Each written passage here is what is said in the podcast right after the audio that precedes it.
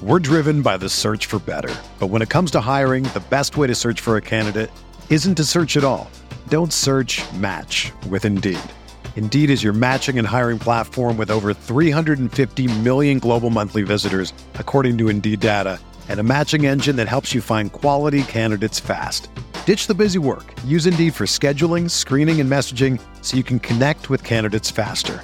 Leveraging over 140 million qualifications and preferences every day, Indeed's matching engine is constantly learning from your preferences, so the more you use Indeed, the better it gets. Join more than 3.5 million businesses worldwide that use Indeed to hire great talent fast. And listeners of this show will get a $75 sponsored job credit to get your jobs more visibility at Indeed.com slash BlueWire. Just go to Indeed.com slash BlueWire right now and support our show by saying that you heard about Indeed on this podcast. That's Indeed.com slash BlueWire. Terms and conditions apply. Need to hire? You need Indeed.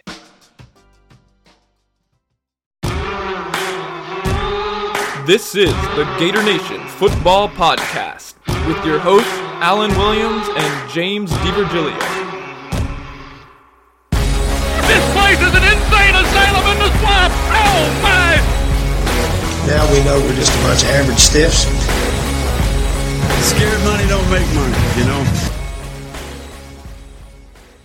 Welcome into another edition of the Gator Nation Football Podcast. I'm your host, James DiVirgilio, alongside Alan Williams. And Alan, there is no other way for me to say this. I'm disappointed, I'm dejected. This Vanderbilt game was extremely frustrating for me, and I'm sitting in the studio right now as you're in Jacksonville, having just endured the United States of America blowing a one nothing lead versus Wales, and I'm just I'm not in a great place right now, Alan. I'm not in a great place. You're in a glass case of emotion. I can see it. Uh, yeah, I mean it's not fun. Uh, losing that game was zero fun. Uh, there, there's losses that you can take. It's like, wow, what a game, man, incredible. That was not that. It was not that. And despite my level of current dejection, don't you worry. I'll be bringing you all the best analysis that I can. I know Alan will as well. And Indeed. I'm thrilled. I'm thrilled that you're listening, and so is Alan, of course. Uh, if you like this content, follow us on social media, sub to our channel on YouTube, and become a patron on Patreon, where you too can drop a dono and become a donoer. Weekly shout out here to B Red, our producer, who texted me after the game that he was not going to watch the Florida State game. Keep in mind that B Red played for Florida, but that's how low he was after that game. He still, however, faithfully produced our content and document today, which is important. And then oh, humongous shout out, yeah, huge shout out to Collier the Commissioner, who's currently in Barcelona, Alan, and is still editing the videos. She watched Let's the go. US game. She messaged me and said, I'm still doing it. And I said, No, you're not. You're in Barcelona. Have a great time. She said, No, no, no. I've got some downtime due to the hour differences here between the US and Barcelona. I'd love to do it. So huge stuff from her, video editing coming from Barcelona. Those YouTube videos will be up, of course, on Tuesday. And Another shout out for the GNFP SAMI and then GNFP Java Discord thread. Uh, in the Java thread, I got a little message that someone else there apparently tried to kind of recreate the magic of the hoodie that comes from the SAMI thread, and perhaps this person is to blame for oh, their no. own their own token that cost Florida to fall. But we'll leave that where it stands. All right, coming in hot with some new supporters. Bruno Simon Costa, great, right? Three names is always a win. Thank you so much for for joining. Thank you so much for joining the Patreon family. Matthew McLeod, welcome in. Thank you. Scott Hall. And then Steve Rose coming in with an annual dono at the small level. So thank you so much for that. At the medium dono level, brand new coming in is Mark Bailey. Thank you, Mark, for your support. And in large dono is a level up from Tony Slayball doing an annual large dono. So thank you very much for that, Tony. Great to have a level up from you. And a dethroning dono came in from the now wow either legendary or infamous, depending on how you look at it, on the SAMI thread. James Ridge coming in. He said, Barry Jenkins, you can take my throne from me for one week, but you cannot have it for two weeks. Sort of the clap back, clap back, if you will, from, from Mr. James Ridge. He is back on the throne, and we'll see what he can do this week versus Florida State, who, fun fact, that's where Barry Jenkins went to school. Barry Jenkins wow. went to Florida State, is a Florida fan, I think he's okay with me saying that, but if he isn't, he'll have to swallow it and deal with it. Somehow he's gone this far in his life, being able to make it as a Florida fan and a Florida State grad. So, um, here we are, James Ridge back on the throne, back in his seat of power. And we'll see what happens this week in the GNFP. Uh, long live the king. As always, Alan, read off our Dono legends, if you will, please.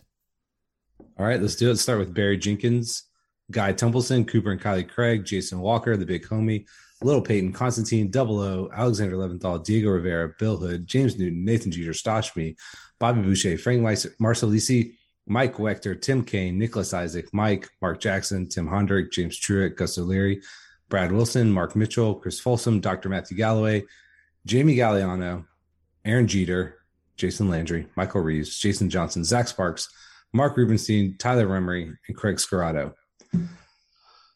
Okay. Big breath here. The Gators lose 31 to 24. You all know it. You all watched it.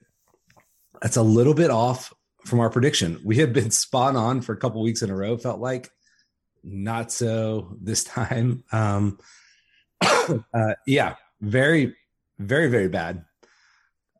Let's talk about the keys of the game. Um, you want to see the defense have two turnovers. That happened. Nine total stops. No, that did not happen. 200 yards passing. Wow. 400. Is that right? Yeah, from our offense, that's right. Hard to believe, right? I know. I just. It's right. There. It's right. Well, also, it should be noted though that got a lot of play on social media and a lot of like post game box score watching. How could Florida pass for 400 yards and lose? Well, 200 plus of those yards came in the fourth quarter. Right. So a little bit of a fraudulent stat there, but we did in fact throw for a lot. And you wanted to see 200 yards rushing. Did that come in? Uh, yeah, no, funny, funny, not. funny joke. That's a funny joke. We had 30 yards until we got a robust 15 more there towards the end of the game. 45 Man, rushing that... yards versus one of the worst rushing defenses in all of college football. Wow. I, I almost can't even believe that stat. Both of them, really. Um, defense, third down percentage. I want to see sub 50%. No, it was at 50%. So we'll say that's a no. And red zone efficiency above 50%, yes, but that really doesn't tell the story of the game. Okay, we had a couple questions here last last week that B Red left on here. The two questions were what is happening and have you ever seen a turnaround like this from last week? What is happening? That, that feels appropriate. Is, yeah, what is is happening? right? What is happening? And you know, last week it was what is happening in the positive sense. Like this is crazy, right? It's the highest high, and really the the main question is, have you ever seen a turnaround like this? And, and the answer, of course, is is yes, right? Florida played against Utah, and then Florida played against Kentucky. Well Florida said. played against USF, and then Florida played against Tennessee. Florida played against South Carolina, and then Florida played against Vanderbilt. Napier actually said in his most recent press conference that Florida, of course, is either a really good team or a really average team. I think he's being kind by saying Florida is a really average team. I would choose to use the word bad team. You don't almost lose to a USF team that has one win on the season unless you are capable of playing like a very bad football team, at least for the level of talent Florida has. There's just a huge range for this team. And I want to revisit something we said last week, Alan. We said our picks were based upon the momentum Florida had built, not not a reflection of Vanderbilt, who we had a lot of respect for. They'd beaten Kentucky. Uh, we implored at the end of the podcast to say, let it be known, this is a good Vanderbilt team. I had said this Vanderbilt offense is better than what Florida had faced versus South Carolina and A&M. And we'll talk about South Carolina's result versus Tennessee later. The college football world is wacky. But the bottom line is college football this season if it's proving anything to all of you, it's that it's very difficult to win these games for every single team not named Georgia. And even Georgia puts up a 16 to 6 win versus Kentucky. They win, not exactly pretty. So, difficult year to navigate, yeah. but but there's no way around it, right, Alan? There's no way around it this is a really bad loss for Florida. And, and no result around the college football landscape made me feel any better about it. Right afterwards, the next day, or today, I feel just as bad about this, this loss to Vanderbilt. Just a really bad loss. Yeah, I don't think I can remember the level of variance that I've seen from one team that they're capable of producing. Um, you know, we knew that there'd be a pretty wide margin there, but this is surprised me as we've gone throughout the season. And this was a deeply stupid game, right? Everything you would want to have happen bad did. Um, it's you know it's cold, the noon kick, Vanderbilt basically give them 14 points on one a major mistake and one one of the weirdest interceptions I've ever seen. Um, and the penalties, you know, the penalties weren't there weren't that many penalties, but it felt like every one was incredibly consequential. Drive extending, drive halting, just some really bad stuff. Drop touchdown at the beginning of the game from uh, Montrell Johnson. I mean, basically, the takeaway for me is, I mean, as people ask me, you know, Florida does not have enough margin. They're not that good of a team. They're not good enough to play that poorly and win. And you can do that against like an FCS team, but where for Florida's at, you know, they they can't afford that, not even close to that. you know, they got back in it late because they this team does like to rally and do, you know does persevere, but man, this was really a, a really bad result. Um, and it, you know, you mentioned this if you do want to take comfort, the other scores from Saturday Tennessee, USC, OSU, Maryland, Michigan, Illinois the better teams will win. You know, they'll win their clunkers for the most part. Florida's not nearly enough, not nearly good enough to win this level of a clunker. Um, they can play poorly and win, but they can't play like this and win. They're just not good enough. And that showed up, and you can lose to Vanderbilt. We said it. I mean, you said this right after the South Carolina game. We can lose to Vanderbilt. And you're a little prophetic there.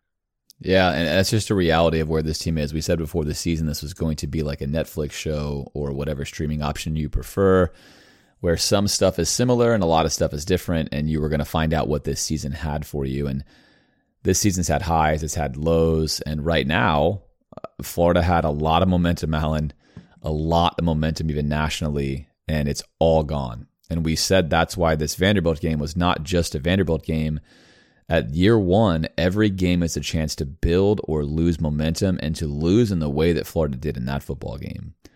Took all of the air out of the balloon. The good news is there's mm-hmm. an opportunity this weekend where you can get a lot of that air back in the balloon because neither the Vanderbilt game nor the Florida State game are going to get Florida into a playoff, let them hang a banner, but they are going to build public perception and the perception from this kind of loss, the way they lost to Vanderbilt, is only extremely negative.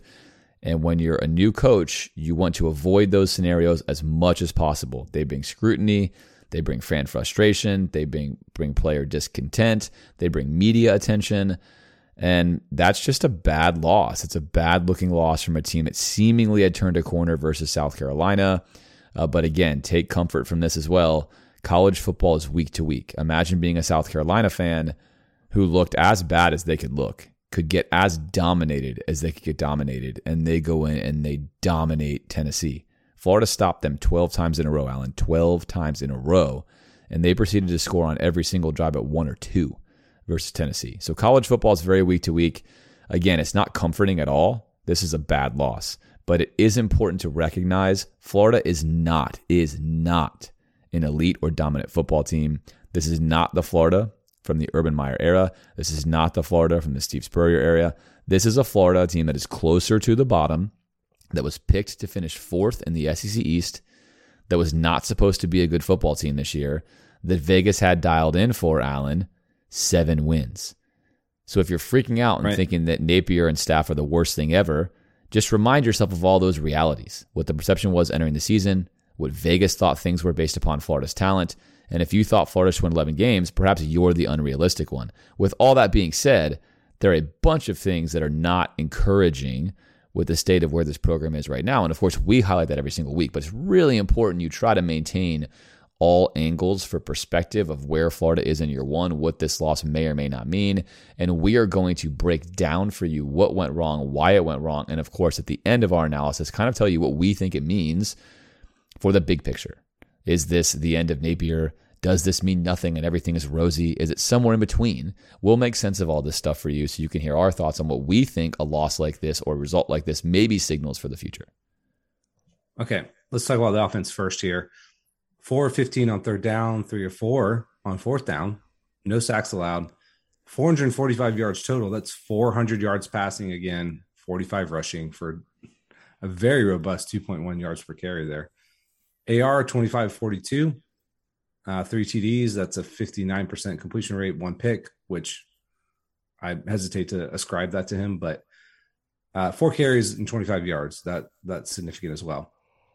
ETN only um, four carries for nine yards.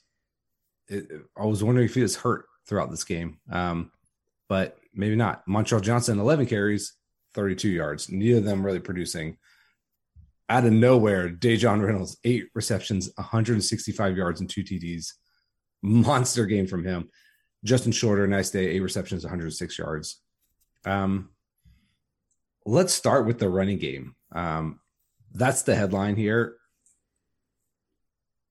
I think this is again multifaceted here, but let, let's start with why was the run game so effective, so ineffective? Excuse me. We've talked about why it's been effective in the past, but was totally undone by this Vanderbilt team who had been giving up a million yards a game to other teams running the ball.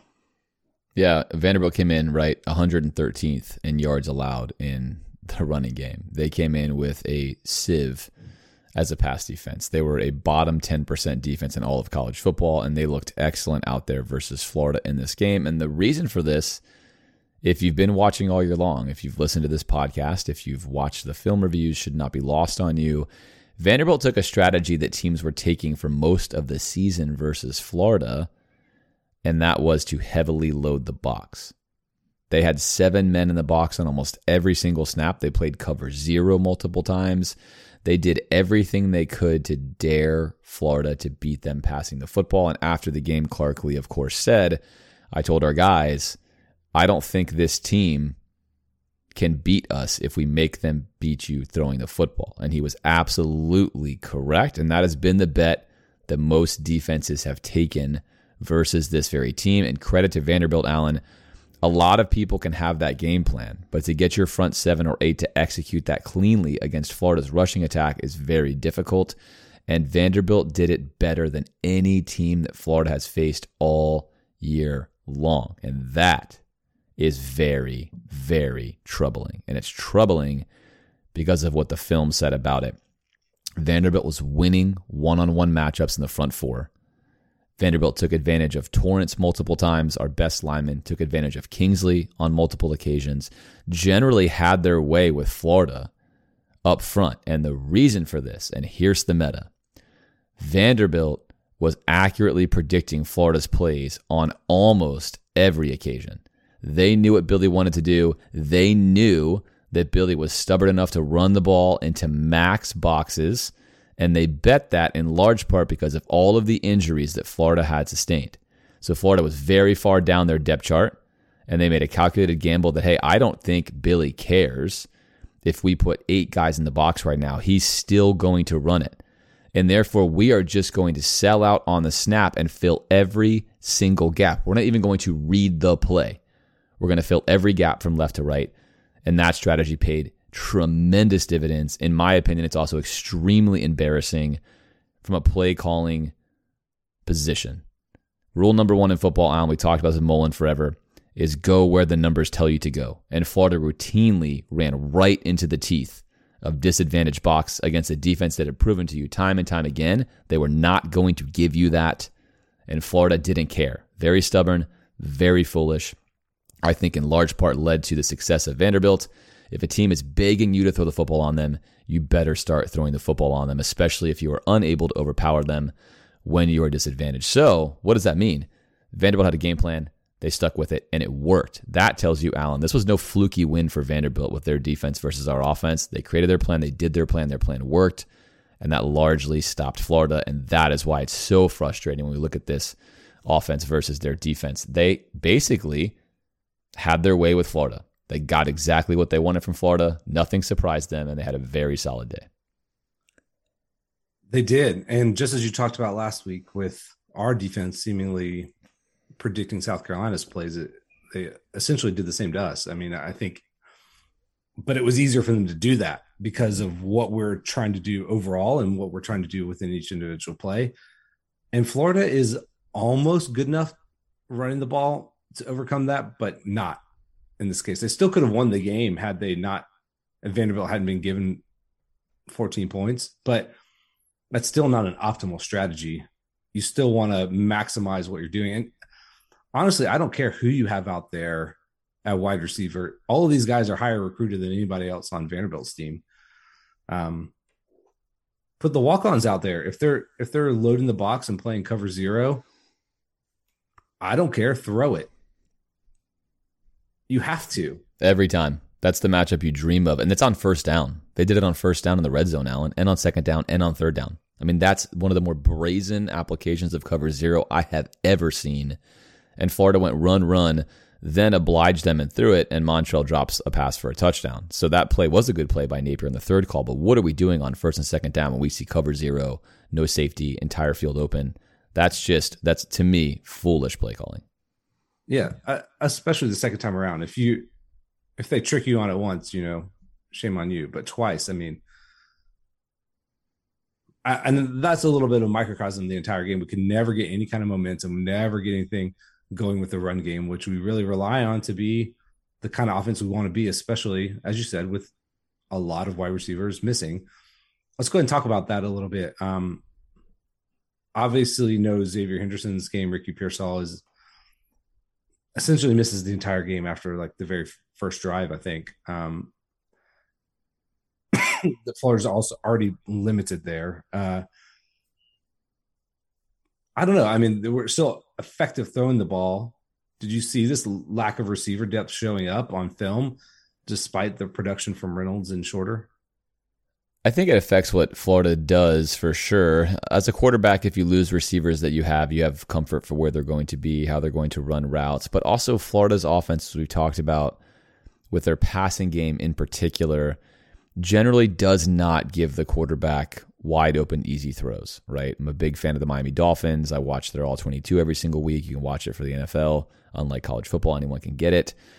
And what you'll see on there is even in the NFL, and of course, the Dolphins have great receivers, but, uh, you know, play calling oftentimes, like we saw with Mullen at Florida Alan, will lead to wide open receivers. We, we would always really kind of right sing Mullen's praises for this, is that he would draw up stuff where the quarterback had such an easy job to complete a pass. And with Napier, that almost never is the case. And, and, don't get me wrong, there's open receivers, right? We missed Bowman on two go routes that could have been touchdowns.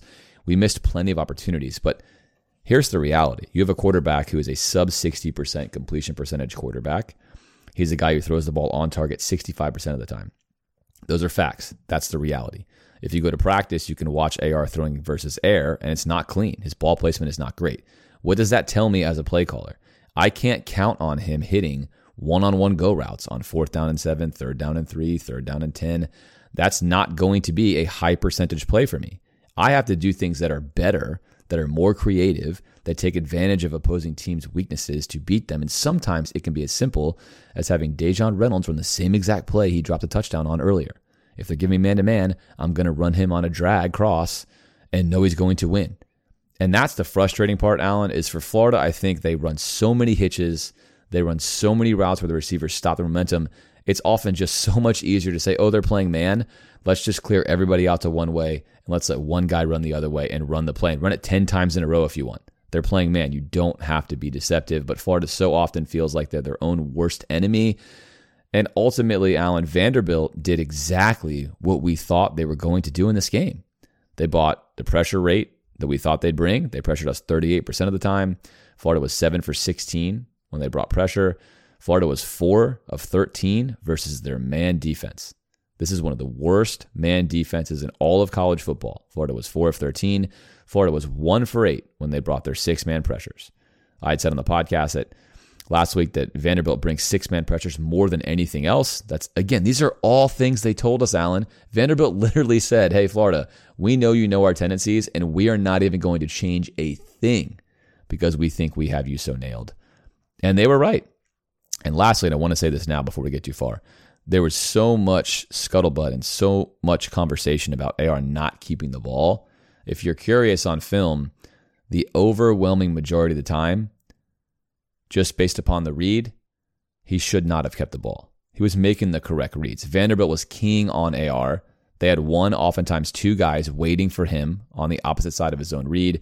Now, you can argue that AR is the best player on the field. He should just call his own number and keep it. That's fine. That's a very different argument than when people say he would have walked in the end zone. The announcer said this too. He would walk in the end zone. He kept that. That is not true. You can watch the lineman cam on the all 22 and on it every single play. That outside end or scraping linebacker is waiting. They are keeping their leverage and they are waiting. They were not doving inside. They were not doing what South Carolina did. They were not going to let AR beat them with easy runs to the outside. Florida came out at the start of the second half and forced the issue twice. They ran a keeper, like a kind of reverse fake keeper with AR. Vanderbilt waited for it. Florida gained seven yards, sure, but they were waiting for it. The next play, they ran a zone read keeper. There were two guys waiting for it. AR kept it. You better believe those plays were just, hey, keep it, AR, see what happens, right? So this team was ready for what Florida was going to give them. And to circle all the way back, if you don't have a guy like Ricky Pearsall, who Florida has leaned on so heavily, then Burke goes down, a guy you were counting on was part of your game plan. Now you're pretty deep into your depth chart. Bowman's getting a lot of snaps, a guy that's gotten maybe a handful of snaps a game, right? He's not a good blocker. Bowman's getting blown up on wide receiver screens. It limits your playbook to what you want to do. Uh, but most importantly, I want to say this I do not think, I just don't think, Alan, that Florida's missing receivers even as good as Ricky Pearsall is, were the reason why Florida lost this football game. You still had Shorter, you still had productive guys out there, you still had Daejon Reynolds, a guy running open, having a great stat line day, right? That to me is not the story. Sometimes it could be the story. I do not think Florida lost this game because of what was definitely affecting them for sure. Wide receiver depth. I don't think that's why they lost. Well, against a different team running a different game plan, you could say, yeah, you're just bricked up every which way. So why not try to do the thing you're best at? I get that, but we they're inviting us to do something, and we didn't. We rarely tried until the very end of the game, and as we were having to throw the ball. Um, and and we have these plays in our playbook occasionally. You know, just like we talked about the drop touchdown to Montrell Johnson. If you're going to go against pressure, there are ways to avoid it. And you know, that's one of the few running back screens we've ever like run all year. It feels like, but yeah, it just was a disappointing day from the players, from the coaches. But you know, if I'm, I'm having to divvy up the blame, I'm going to put most of this on the coaches that that they could have had more answers available to them, despite the fact they're playing really shorthanded at receiver and at tight end. You know, we're doing stuff like we're we're lining up four wide at the end of the game. We still have a, a tight end in the route, Zanders or Odom. And I know we don't have a lot of wide receivers, but just throw the walk-ons out there. I mean, that they have to be more effective in that type of scenario. So it just felt like we were still clinging to our superstructure of what we want to do when the day called for something really different. And yeah, again, we we've we've had complaints about the tactical nature of this team and this offensive staff getting their head on straight for what the other team is trying to do to them and yeah, I don't want to say they got outclassed by Vanderbilt. It was like level one. Vanderbilt was like, here's what we're going to do. This is the most obvious thing to do. And we never moved past that. So they didn't get especially tricky with us. We, they just, as you said, did what they should do. They did exactly what they should have done. And we had no answer for it. Absolutely right. I mean, Florida obviously their possessions were limited. Florida was moving the ball slowly. Vanderbilt was also maintaining the ball somewhat versus Florida's defense. So in the first half, it was sort of like blink right. your eyes and it was over. Not a lot of possessions, right? But there were so many miscues. Obviously, we'll talk about defense with ill-timed penalties, but you had, you know, you had a you had you had just zany stuff going on. You had dropped passes on top of that, right? So plays were left out there. Players left plays out Definitely. there. Players made mistakes. But to your point, Alan, this to me is clear. Florida's offense versus Vanderbilt defense was a coaching win for Vanderbilt and a coaching loss for Florida. It was not neutral. It was not that Florida's offense was unlucky player wise and, and the coaches put these guys in great positions. This was a coaching win for Vanderbilt. That's what the film says. That's what I think it is. And that's that to me is why I'm partially so frustrated is that is unacceptable to have superior talent even if you're with younger guys to have a have a playmaker like AR at quarterback even though he is inaccurate you know what he is by this point in time you know how to utilize him and just to get so little out of this offense early in the football game especially when your team has momentum Florida had momentum versus Vanderbilt early right this could have been a very different game we get in the red zone. Florida's one of the worst red zone teams in all of college football, right? We're 124th in red zone scoring, 124th. We get in the red zone, we go 12 personnel, we go run, run, incomplete pass. We get in the red zone the next time, we go, you know, run, run. It's it's it's mind numbing. And we've been chronicling it all year long. Very frustrating. So yes, I'm putting an L on the coaches for this one. Again, players had responsibility. It's always both ways. Don't get me wrong. But to your point, Alan, the coaches cannot go home on this one and say, hey, you know what? We had a great game plan. We dropped 10 passes. We had some fluky stuff go down. We ran all over them. We had a balanced offense. We did a lot of things well. That's not the story of this game. Vanderbilt goes home and says, hey, our game plan worked. We thought they were exactly who they were, and we wound up winning the football game. Right. And, you know, there's some big moments where, where Florida does have success running the ball. I mean, Montrell Johnson has a 27 yard run negated by a legal formation penalty. Another time he had a, I think, a 15 yard run or so that Kingsley, you know, does the thing that we've not wanted to see our offensive lineman do run into the pile late and smash into people. So just some costly mental errors as well that stymied what this team needed to do. And, and we needed these breaks. Unfortunately, against Vanderbilt, we needed to not have those penalties called. We needed to not fumble into the end zone on a punt. We needed the defense to play really well.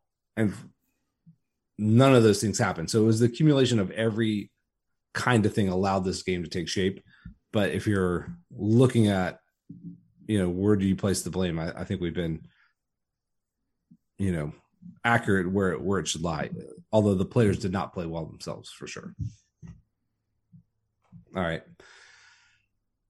I don't know. Anything else you want to talk about in there before we get to changes we'd like to see? No, because there's so many things we could talk about, but at this point in time, you know, previous podcasts come into play, right? With issues with AR, with inaccuracy, missing receivers that are open, with good plays being made here and there. But you do have a question here. I guess we we I sort of answered, but we didn't really discuss, and that's should we have tried to create more AR runs? That's a good question because it's one thing to run zone read, right? It's one thing to run that kind of fake handoff with AR. But let's just say this, and this goes on the coaches. You have a guy who is the most athletic person on the field. The plays we are we are calling for him to run are are level one creativity, right? Right. And for as as excellent as Billy Napier's zone running scheme is, and I say it every single week, it's excellent. Lots of great looking stuff on film. Very, very interesting. You have unbalanced lines. You can run inside zone, outside zone, split zone. You have nice fakes off that. The runs for AR are just a zone read off of that. That's pretty much what they are. We never roll out left ever. Not one single time do we ever roll out left, right? There's a lot of room for things you could do to develop quarterback runs, much like we saw Urban Meyer do with Tim Tebow. It's not happening. So I want to answer that question with yes, we should have absolutely tried ways to get our quarterback more involved in this game with more creative running plays that are built for the quarterback to keep it no matter what. But as we've said all year long, it's hard to find any other narrative, Alan, other than Billy Napier is so married to his systematic plan for football that tactics almost do not matter to him. We're going to run this play because I like this play, and I run this play because I'm Billy Napier. And that's what happened in this game so many times. I'm in the red zone, I go 12 personnel. I don't care who my tight ends are. I don't care if I don't have any tight ends. I'm going to run 12 personnel. Right? I'm going to run zone read because that's who I am. I'm Billy Napier. I run zone read. AR can keep it every single time he wants. He can also not keep it because I'm Billy Napier. And that stuff is where it hangs on the coaches because you need to be better, especially when you are struggling to run the football, to take your superior athlete, right, and get him the football. And Napier did a really good job of this with Ricky Pearsall. Ricky's touches have gone up. They started using one of those jet sweeps. They're more creative with how they employed him. But I think in this game, with Pearsall out, with Xzavier Henderson out, with Burke out, it's a lot of guys that are out, Alan. You have no Whittemore, a guy who's got a ton of SEC experience, right? It certainly seemed like Florida ran out of creative ideas and it just became a bunch of hitches, a bunch of zone reads, a bunch of zone runs and Vanderbilt was more or less all over it. Again, most of Florida's passing yards really coming when they're down 28 12, 28 12 in the fourth quarter. Yeah, and I understand why you might not have a, a ton of those plays really dialed up like in your bag because you don't want to run AR a million times a game. I get that. He's not shown that he's capable of withstanding that kind of play calling.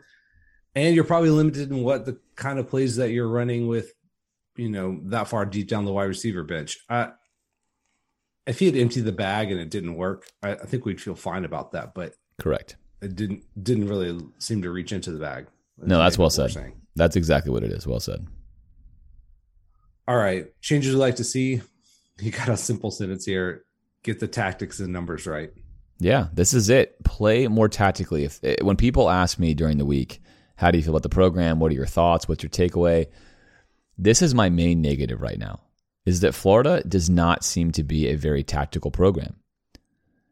Every week we go on the podcast, and again, you can just read these stats for yourself, right? These are these are stats anyone can look up. They can find out what the opposing team is doing charting wise, how often they pressure, how often they play man, how often they play zone, who gets targeted the most. I mean, these are all things anyone can do. Yet at the end of most weeks, not every week, most weeks we come on this podcast and say, you know, Florida may have had success, but it wasn't like they directly targeted a weakness of the opponent, right? And on one end, you sort of have like a Bill Belichick style, kind of every single game is different. I'm going to play to my opponent. I'll do something radical. And then you have Napier, who's the total other barbell, who's like, hey, every opponent we play, I just do what we do because that's what we do. And that's how we win.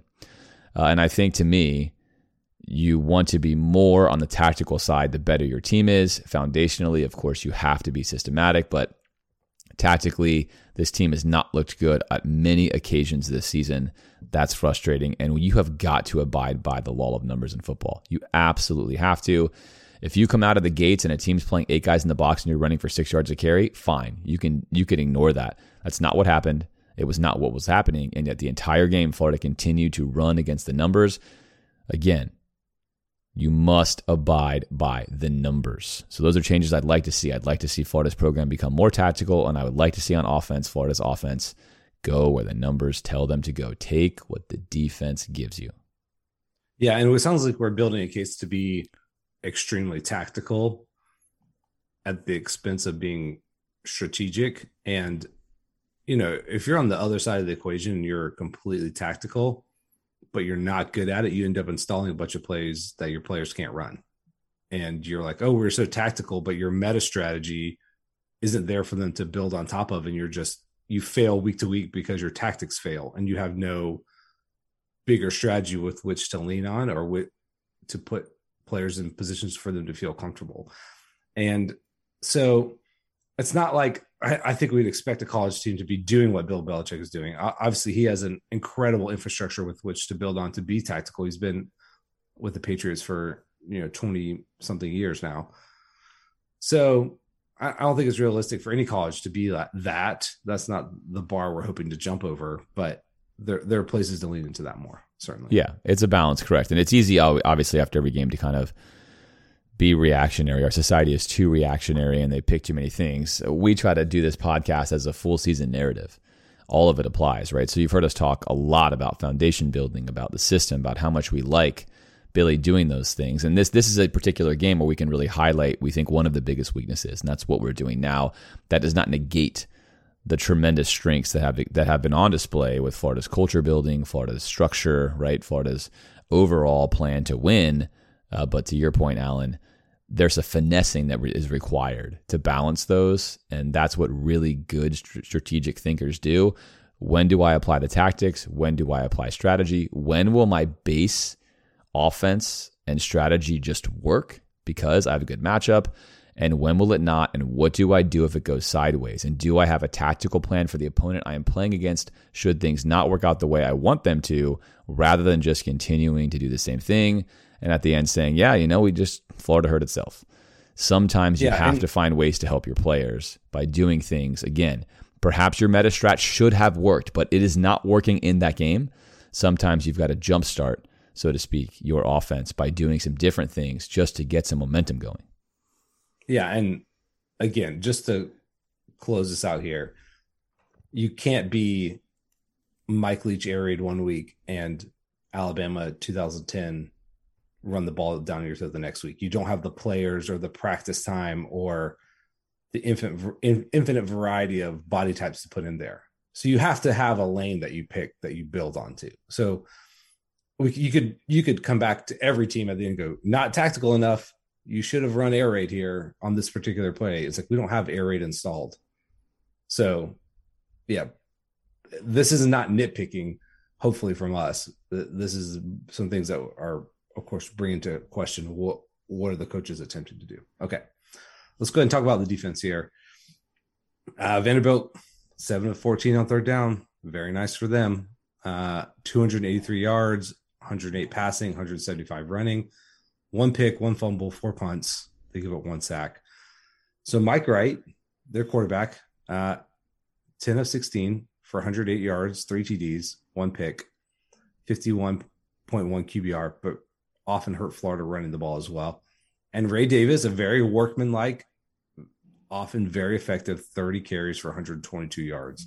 So they really used him as a battering ram against the Florida defense, and they couldn't quite hold up there. So if you look at those numbers, not just the ones I read, but in totality, you know, it it's not a terrible effort from the defense, right? There was times they should have gotten off the field, but I, I would say not a bad effort overall. Let's start with any kind of positive here. Did you see some positive carryover from last week? There were actually plenty of positives on defense in general. And in fact, you know, the defense played well enough to win this football game. It's important to note that you're obviously not always going to stop teams 20 times in a row. And Florida came out and stopped Vanderbilt, right? Two more times in a row, should have been a third time in a row. Um, penalties obviously hurt them. But in general, there was a lot to like about what Florida put on film in this game. And I think had they not had those penalties, there would have been seven or eight plays that were bad right? Where Florida struggled with their discipline on the edge. That was a regression. Florida played very soft again on third down. That was definitely a regression. Although not surprising on both the A&M and South Carolina films, Alan, we had highlighted plays where people were open, right? People were open, and we had said, hey, look, a better team probably hits this. And that is largely what happened. And, and, again, for a lot of you, I think it's still shocking for me to say that Vanderbilt's a better offense than either of those teams were entering into this game. South Carolina found some super magic versus Tennessee. But overall, Vanderbilt had a very competent offense. They did not have any bad tendencies. They didn't have an obvious thing to attack. They generally played safe with the football. They did well against pressure. And, you know, Florida did well enough to win the game. Let's talk about how the points came up, first of all, right? Muffed punt, touchdown, short field, touchdown, uh, and then field goal given up with a short field. So, you know, that's 17 points that are not full field points on defense, right? Sure. Vanderbilt scores, you know, 31, and that's that's plenty enough to win. Like if Vanderbilt scores 17, we had Vanderbilt scoring 17 in our own projections. That's totally fine. So for my money, the defense was fine. There were issues, there were frustrating things, there were things I wouldn't prefer, like I just listed. Uh, but you know, you would take that from this defense. This you would take it. This is fine. Like we like we said, this was a chance for the defense to prove to us where they were and I think they proved to us that they have gotten better. They looked better in so many ways, but that this is still not a complete unit. We lost Torrence. Torrence goes down with an injury, right? That's going to affect this team. He's a good leader back there as a safety. Maybe not a super impactful kind of guy, but he's almost always in the right place. Uh, so, a frustrating outing, I think. I think the defense probably feels like they wish they could have gotten off the field more because they were their own worst enemy multiple times. Some were stupid. Some were unlucky, right? The Rylan Powell face mask call is just unlucky. The Princely shoving well after the whistle is idiotic, foolish. That cost this team. So just a grab bag of of good, bad, and indifferent, but but not not the. I'm not as frustrated with the defense, Alan, as I am with the offense. I'm not. No, like, not at all. This this was fine, and we won this game 28 to 17 nobody would have been upset with the defense. You know what could have been better? Could have been let's clean some stuff up here, a few issues here and there.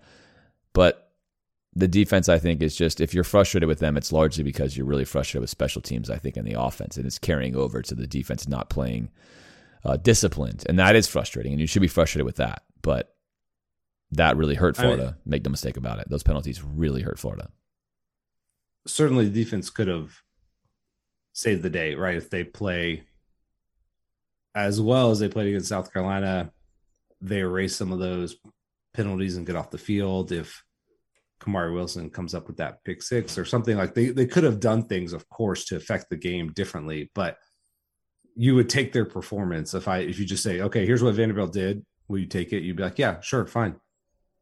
Don't feel bad about that at all. We win the game. We should win the game, right? What we didn't win the game. Okay, that's terrible. So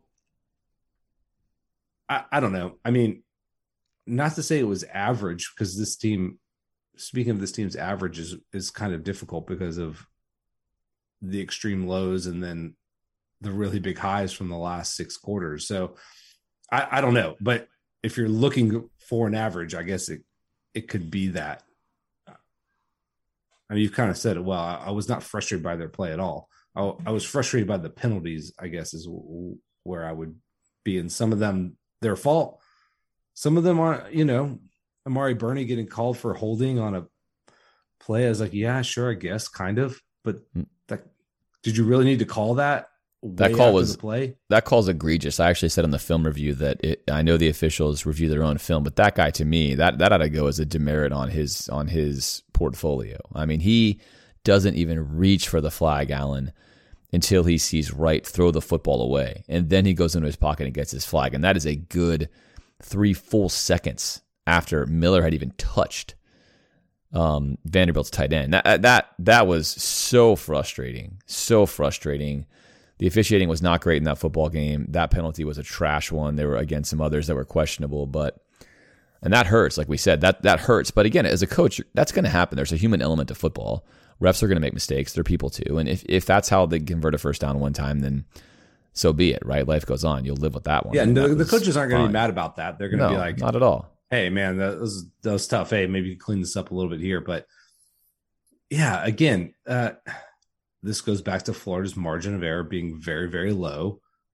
That this particular level of performance from the defense, plus these very, very, very untimely penalties, created the window for them to lose. So, um, yeah, uh, let me.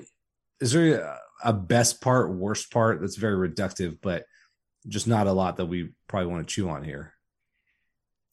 Yeah, the best part was was you know Ventrell Miller, uh, great game again. He's he's weak where he's weak, right? His moments he just gets beat for an easy touchdown. He's not a great cover guy. We know that. We've chronicled that.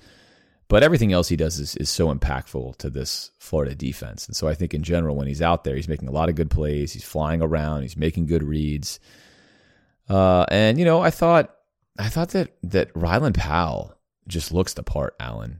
I mean, yeah, it, it's it's safe to say that this defense is is not missing Brenton Cox at all. And that's that's all because of Ryland Powell. He's extremely disruptive. He's an excellent pass rusher.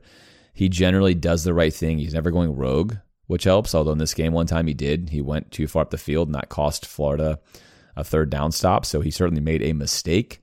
Uh, but he's putting great stuff on film, right? He gets denied a sack because he barely grabs Wright's face mask when Wright's dead. That's super unlucky. But that's also a highlight too. I think his play's been very good. That was the best part. And you know, I think all in all, Florida had a lot of really good plays. That's probably the best part. Florida played defense on you know seventy plus snaps, and they had they had a lot of really good plays. I mean, a lot of plays were really good, and the worst part was a lot of plays were really bad. And that's the consistency that Florida is missing.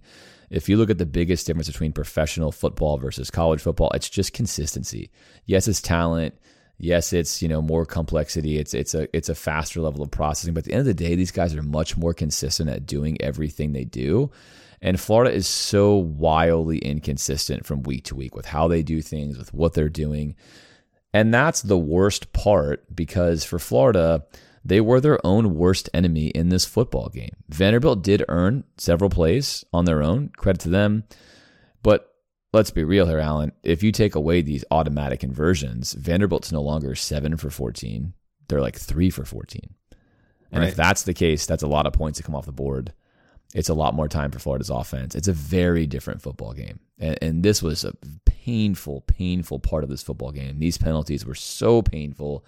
I'm sure as you watched it, you felt like others did. It was just maddening to watch that yellow box pop up on the screen and say flag. So disheartening to watch third and long become first down and 10 for Vanderbilt. Just so disheartening. And again, these are penalties that did not need to be made, right? Ball's not being thrown there. The guy's not open. There's no opportunity for anything. The play is absolutely dead. It's 11 guys doing a great job.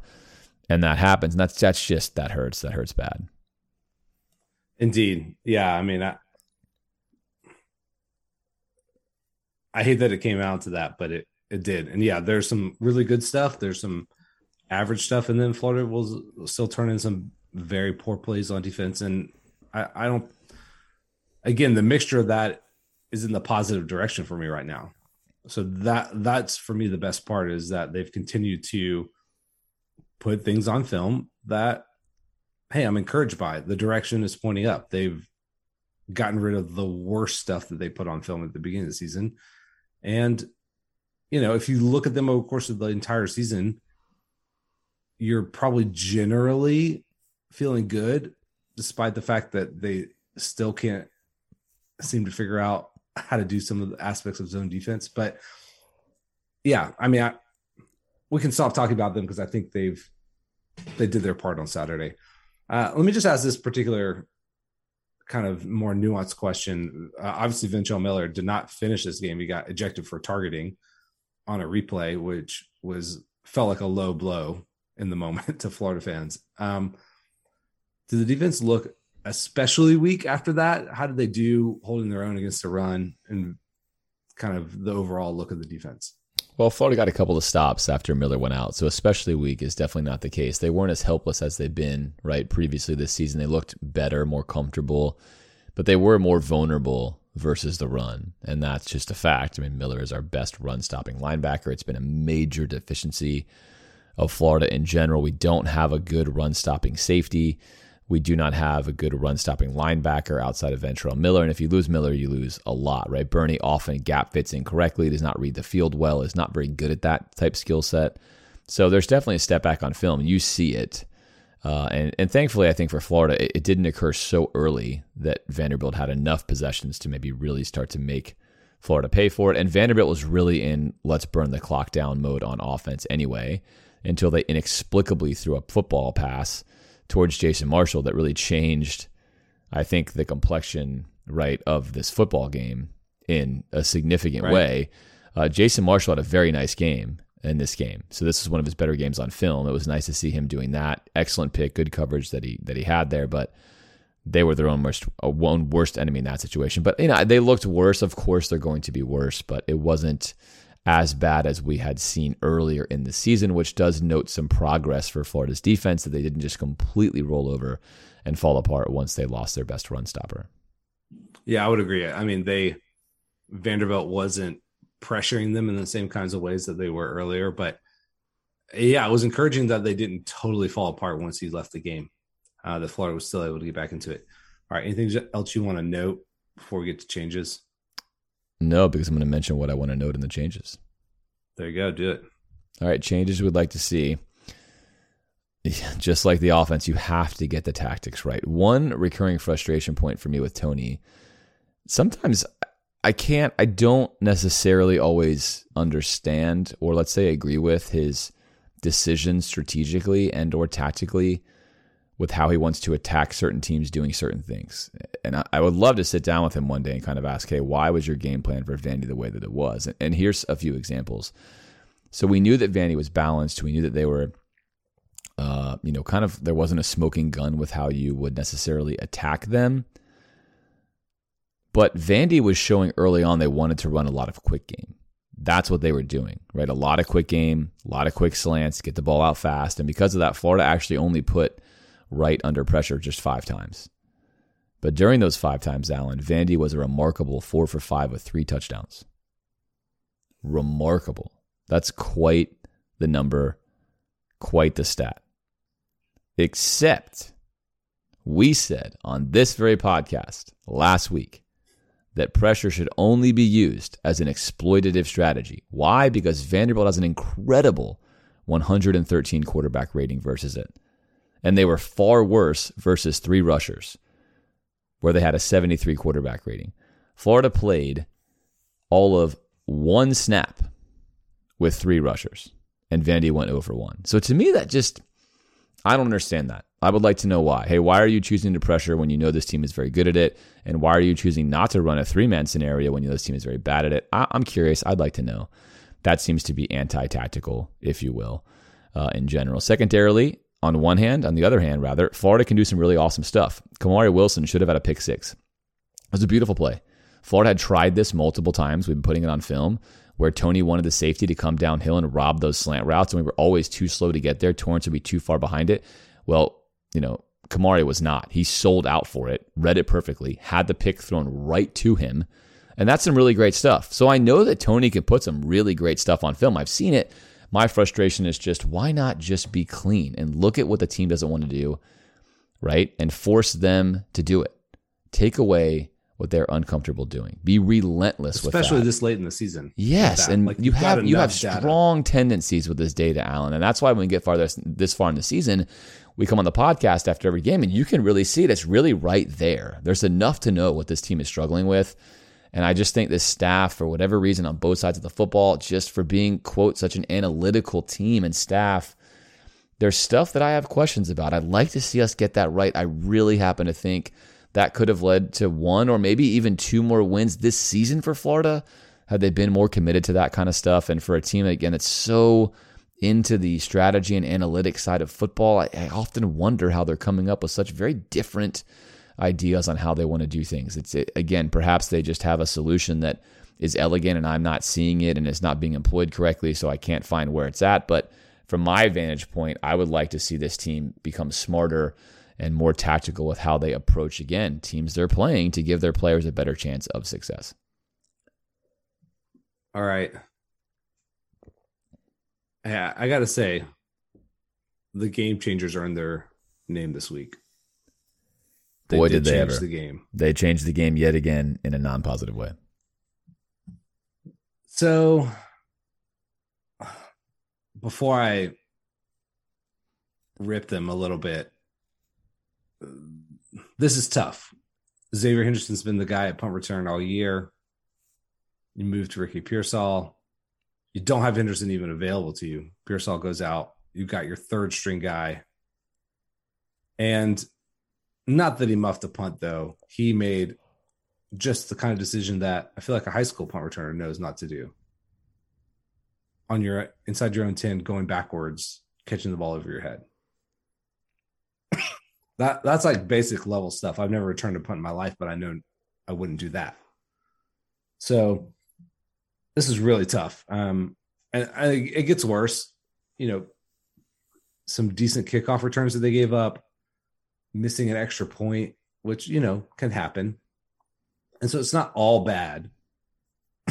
Crawshaw continues to play well. Uh Mihalek hits two of two field goals, right? But I don't know. It's not special good. Teams are not special. They're not good. They're each week they're generally one of our weakest units, and that's a problem. Uh, obviously, they, they didn't go for two. And Florida's two point plays left a lot to be desired. Haven't mentioned those until right now. Kind of saved them right. to have something. I, I don't know if we can put about. that on special teams. It is not special. Offense, it is not special teams on the offense. Just saved it for this point to say that Florida wanted to go for two there. That was fine. They should have gone for two. Plays were very questionable. I list that on film review. Uh, and if you're wondering again why we don't talk about as many individual plays as we used to on this podcast, it's because those are there visually for you on the YouTube channel. So kind of walking through them in verbal format's not quite as elegant as being able to see them, but that was frustrating. That's not on special teams, but in general, Alan, another another week where special teams just are not good. And this is if you're looking at the overall trend for Florida's special teams unit, it's not great. And for Jason Marshall, it's really hard to come into the game. He's fielding a high punt. It's cold. It's hard to read the football in those situations. He reads it incorrectly. It's drifting over him. He already signaled fair catch. You sort of panic and you think, I have to complete this. You don't realize you should just let it go. You don't have a lot of experience back there. I'm making excuses for him because it does happen, obviously, right? I mean, it happens, is the bottom line. LSU lost to Florida State earlier in the year because they were, you know, Florida State. I mean, almost, sorry, almost beat Florida State because Florida State's dropping you know, punts. LSU dropping punts. I can remember. I think LSU dropped punts, Alan. Either way. Point is, it happens. It's frustrating. It sucks. And for Florida, that really changed the game. And I think in that case, that's where maybe Jason Marshall gets in there and you just tell him, hey, look, if that ball is not in front of you, don't catch it. That's simple, right? Put your heels on the 10 yard line. If you have to take a step back, even at all, don't catch it. And maybe he still does it. He's a human. But there's too many instances this season where we have gone on this very podcast and said our special teams are not good. And that's the real problem. If this was the first time all year we're saying, hey, this is an issue, no problem, not an issue. But this is generally every football game. So Florida's going to have to look themselves in the mirror in the offseason and make some decisions with what they want to do with that unit. Right. Well, I mean, Billy took the unconventional path here of not having us an on-field coach be the special teams coordinator and left it to an analyst and I think that is theoretically a fine route to go, but something has gone wrong. Either the guy you hired isn't getting it done, maybe his time is limited with them. I don't really know how that works having an analyst be your your essentially your special teams coordinator. Uh, but it hasn't been working. Something needs to change in either alignment or job description or something.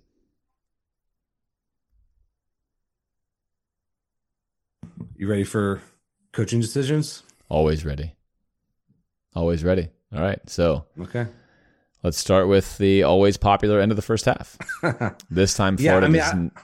not have the ball. It's not a Mayday situation because Florida's getting the ball back. So, this is the most rosy of all situations. Vanderbilt has the football, Vanderbilt has the lead. Vanderbilt's running plays. Florida has timeouts. Florida chooses not to call timeouts and basically let the game go to halftime. Were you in agreement with this strategy? No, I don't think so. Uh, but I fully expected that was what was going to happen. Yeah.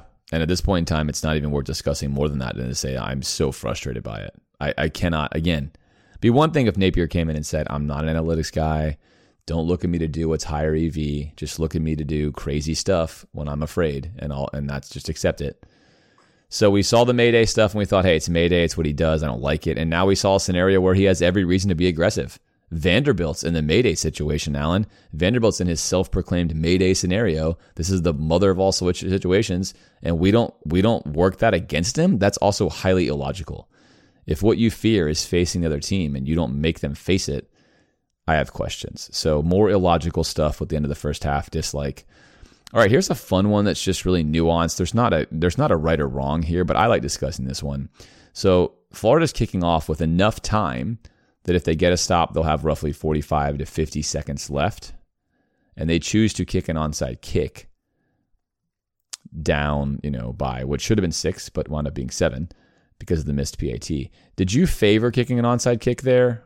And the reason I'm going to ask this question is if you don't get it, you know that you're going to get the ball on your own 10 or 15 yard line. Whereas if you kick it away and you get it, you might get the ball on the 40 yard line, which is a huge yeah. difference. So there's merit, I think, to ask this question. So what camp were for you sure. in for this game? Right away, I, I was like, I like the aggression. Let let's give ourselves another chance to win the game here. But I was watching the game with one Chris Hodges, um, and he was like, "Nah, we're gonna stop him." And we get the ball back way better field position. I was like, you know what? I think you're right.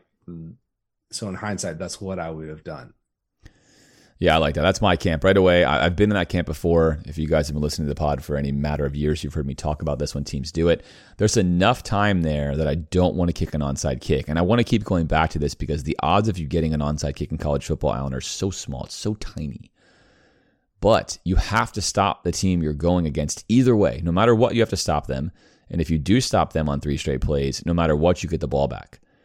And I think with that scenario, you want to say, I'll take the ball with 40 seconds left on my own 40 yard line every day of the week. That's way better. If I get the onside kick, I get two minutes and I have the whole field to go. And that's like the best rosy scenario. But the flip side of that is like basically death. Like the odds of you actually going all the way down the field.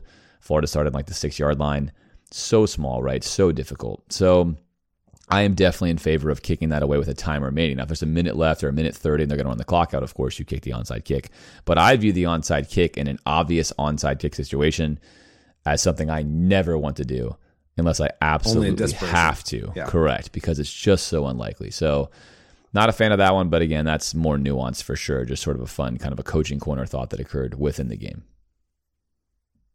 All right. Final thoughts. All right we're gonna I'm gonna ask you this. Uh, so losing to Vanderbilt is almost always bad, and it does feel like a step back. So I'm gonna give you a, like a five point scale here. So how bad was this loss? So not good, bad, terrible, devastating, or fireable. Let me read this again. All right, how bad was this loss? Not good, bad, terrible, devastating, or fireable terrible. It's terrible. It's not fireable and it's not devastating. And I'll tell you why. You want to look at games that are fireable or devastating.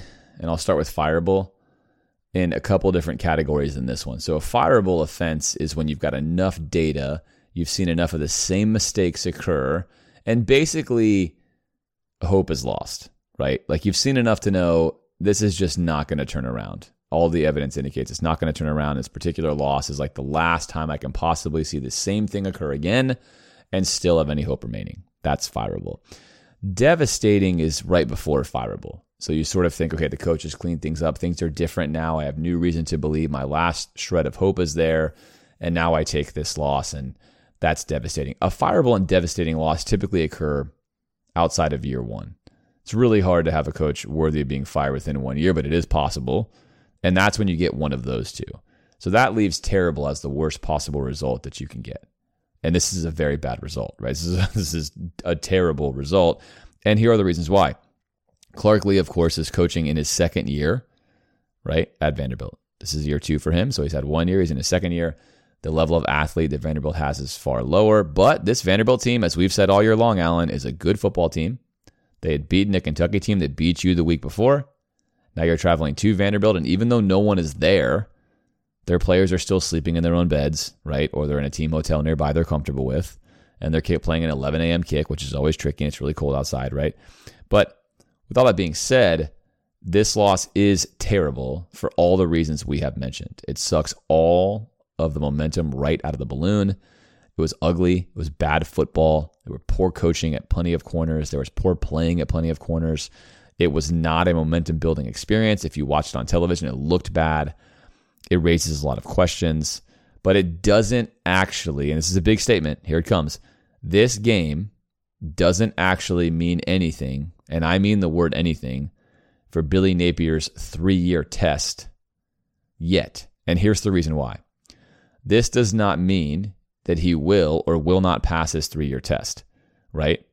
No way. Can't be done this loss is probably not going to affect recruiting, which is the most important stool of the most important leg of that kind of three legged stool, if you will. This is not going to affect it.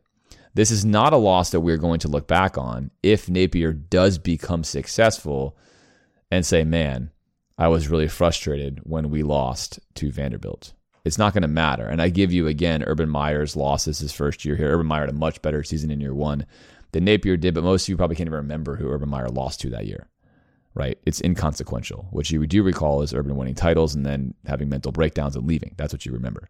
So I think for Billy, terrible loss, very frustrating, not devastating and not fireable, but it raises a lot of questions. It puts some dents in the armor. There's things that must be discussed. But for all the reasons I just listed, perhaps too in depth, I'm going to stick with terrible. What do you have?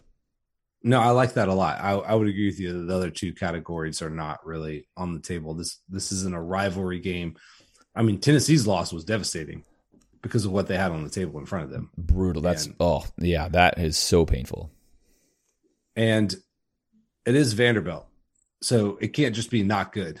It's either bad or terrible. And I think you said it really well. Um, if if Billy goes on to win the SEC title and you know, three years and goes to playoff, no one's going to care that he lost to Vanderbilt in this scenario in this game. What, but what it does do, if if things are, I don't know, close, if it feels like I don't know, what, how do we feel about this team moving forward? This is a major weight on that. Uh, this is an anchor potentially that you've shown that you are capable of losing to Vanderbilt. Even in year one, and that's really a drag on your resume. And he's got to carry that around all offseason. Now, again, it, especially if they lose to Florida State. Now, if you beat Florida State, all of a sudden, you know, you're buoyed by a lot of good momentum there. And people that, that fades a good bit. But it's going to be a talking point all off season. Right. The, this is not a good look for you or the program.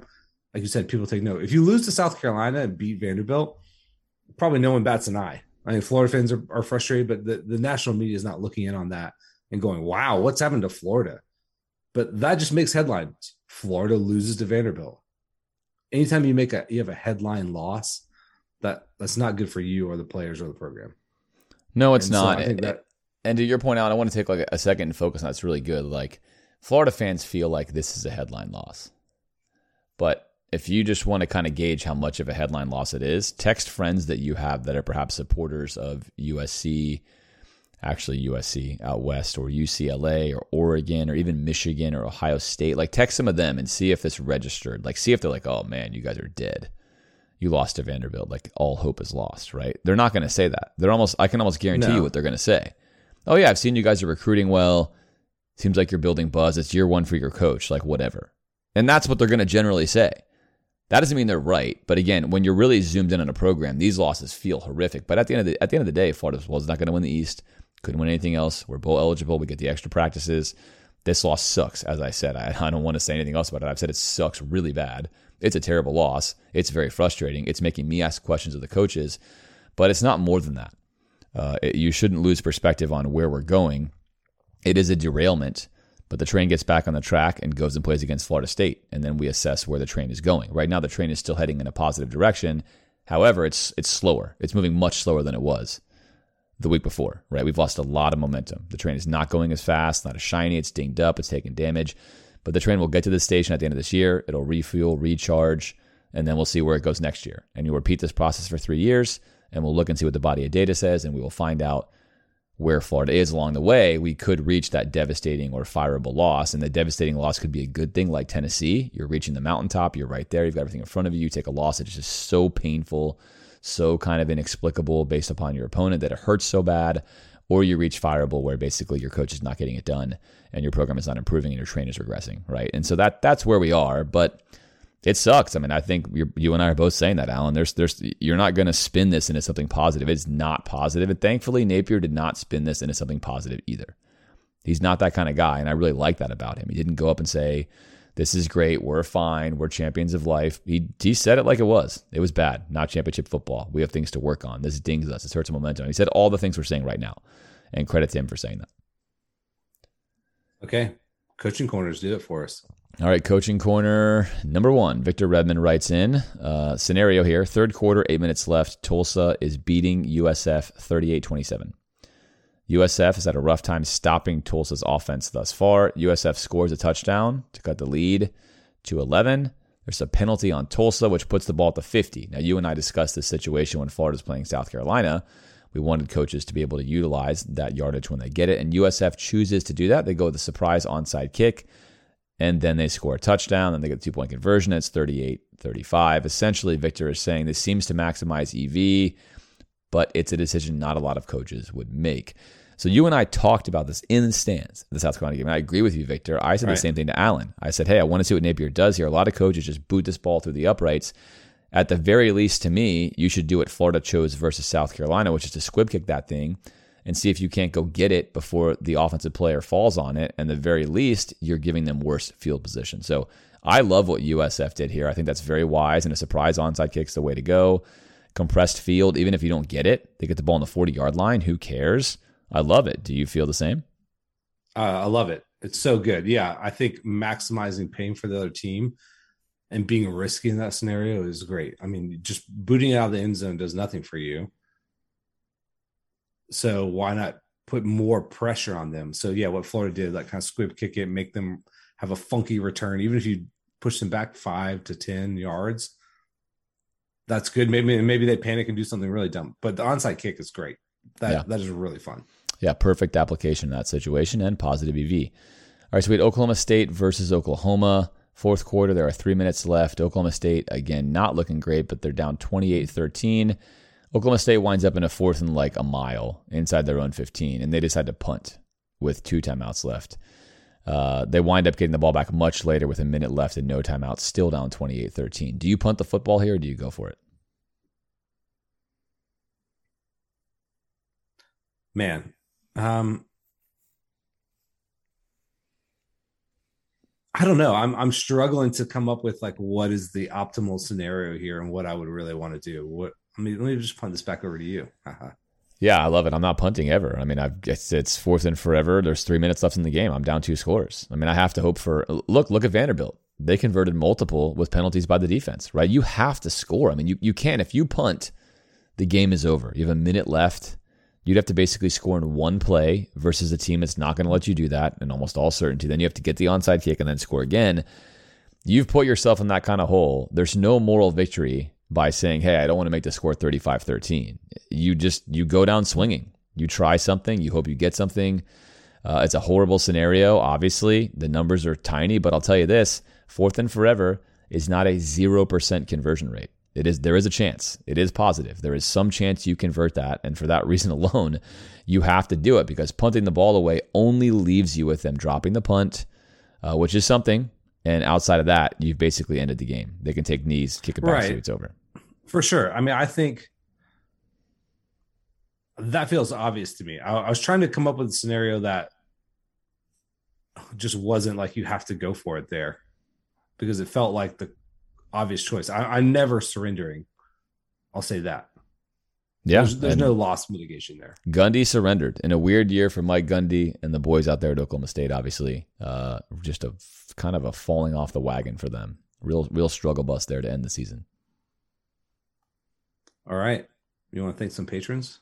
I do. I'll start. I got Benjamin Waldo, Joe Morrison, Slayerzing, Nick D, like Tony it. Tony Slayball, Jacob Watson, Kevin Weisgerber, Robert Phillips, Franklin Thatcher III, Coach Hundo. Love that. There you go. Uh, he's not actually at any relation to Hundo Bomb, by the way. Just goes by Coach Hundo. Robert Clarkson, Kevin Miklo, David Chris. All right. Charles Pasquale, Average Size Robert, Jason Walker, Seth Thompson, Scotty McLean, John G, Sam Stark, Michael Farinas, Trevor Rose, Macaulay Harnish, Pastor Chauncey, Alex Tucker, Optimotion, Stephen Croyle, Krista Todd, Jaeger Van Weeden. It's great. James McNabb, Jeremy Steele, Sean Hanlon, the Andrews family, and Scott Appel. And there it is. And that puts an end, Alan, to our patron reading for the 2022 football season. It took us almost the entire wow. season to get through our supporters. Historically, thank you all so much for contributing to our efforts here. We greatly, greatly appreciate it. All right, let's talk about our picks, James. Do we have to? No. Okay. Yes, we'll skip it then. We'll skip it. I'm skipping the it. the uh I don't know, we've we've fallen off the wagon, the train is off the tracks. Uh I went three and seven. You went two and eight. I don't. Is this our worst collective week of all time? Yeah, this is our worst season by far, and I think this is a great. It's fun we do this because obviously Alan and I are not professional gamblers, but no, this does indicate that this is so much worse for us this year, and that is largely because this has been a really hard year to get any kind of consistency out of these football teams. And three and seven and two and eight, yeah, that's our worst week ever. That that that's that's bad. Wow. Yeah, and I think that shows you what weird results there were this week. So, all right, let's start with one of the weird ones. Uh, Illinois at Michigan. Michigan was favored by 17. They barely, barely win 1917. Really, probably shouldn't have won. Illinois, I think, was no. the better football Illinois team in this better. game. They were the better team in this game, and it's funny because you know you had said hey, Michigan's just better at doing what Illinois is, which objectively was true, stats wise, talent wise, etc. But Illinois was better than them on this day, and they Michigan were. got a much needed win. Uh, escaped with a victory there, 17 point favorites, and they barely win. And, and I want to say this one reason why I favored a larger playoff for so long, Alan, is there are two types of forecasters those who don't know, and those who don't know that they don't know. No one knows right? Even with college football, you don't know. That's why you play the game. It's that's the beauty of sports. Is each week we come on here and we can say, and I can say, which I said multiple times, this is a lock. Back up the truck. It's a Brinks game. Make the money, right? And then it's it's like they lose. They'll just outright lose the game. I'm looking at you, Tennessee versus South Carolina. But right. that's what's so fun about this. And that's what's fun about these games. That's why we watch them. If we knew the result of every single one, if we could definitively say the higher ranked team was going to win, what's the fun in that? So I think you have to really embrace this chaos rather than looking at it like, wow, Michigan, what a trash program that barely beat Illinois, and recognize the difference between these teams is perhaps much smaller on some Saturdays than all of us care to admit. Well said. All right, another crazy finish TCU at Baylor. I'd kind of given up on Baylor, but they're winning this game right to the end. TCU does the fire drill field goal where they run onto the field and kick it with no time remaining and win. It, w- it was awesome. What a magical season. And again, I'll be the first person to say TCU is, I don't think, in the same class as some of these top teams, especially Georgia, but who really is. But either way, if TCU's in the SEC, do they have multiple losses? Almost certainly. I don't care. Celebrate this for what it is. This is an absolutely unbelievable season from Sonny Dykes, from Lincoln Riley's brother as the OC out there. Uh, I mean, it's hard to find a team that's been as clutch as these guys, Alan.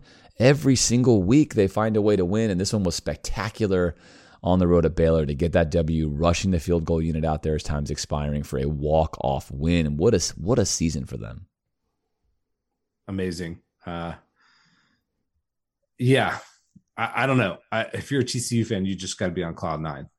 I love it. All right, UGA kind of sleepwalks their way. They win 16 to 6 at Kentucky. I mean, was Kentucky ever going to score in double digits? I guess was the question.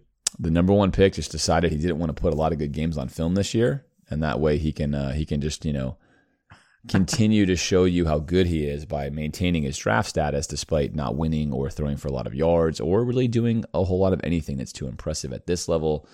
But all jokes aside, this is what a really good football team does, though, is not, you're just not going to win every game by a million points, right? And Kentucky has got a track record of frustrating opponents. They're very good at this. But this is also the wackiness of the SEC. Georgia beat Vanderbilt 55 to nothing. Vanderbilt beat Kentucky when, Alan? Last week.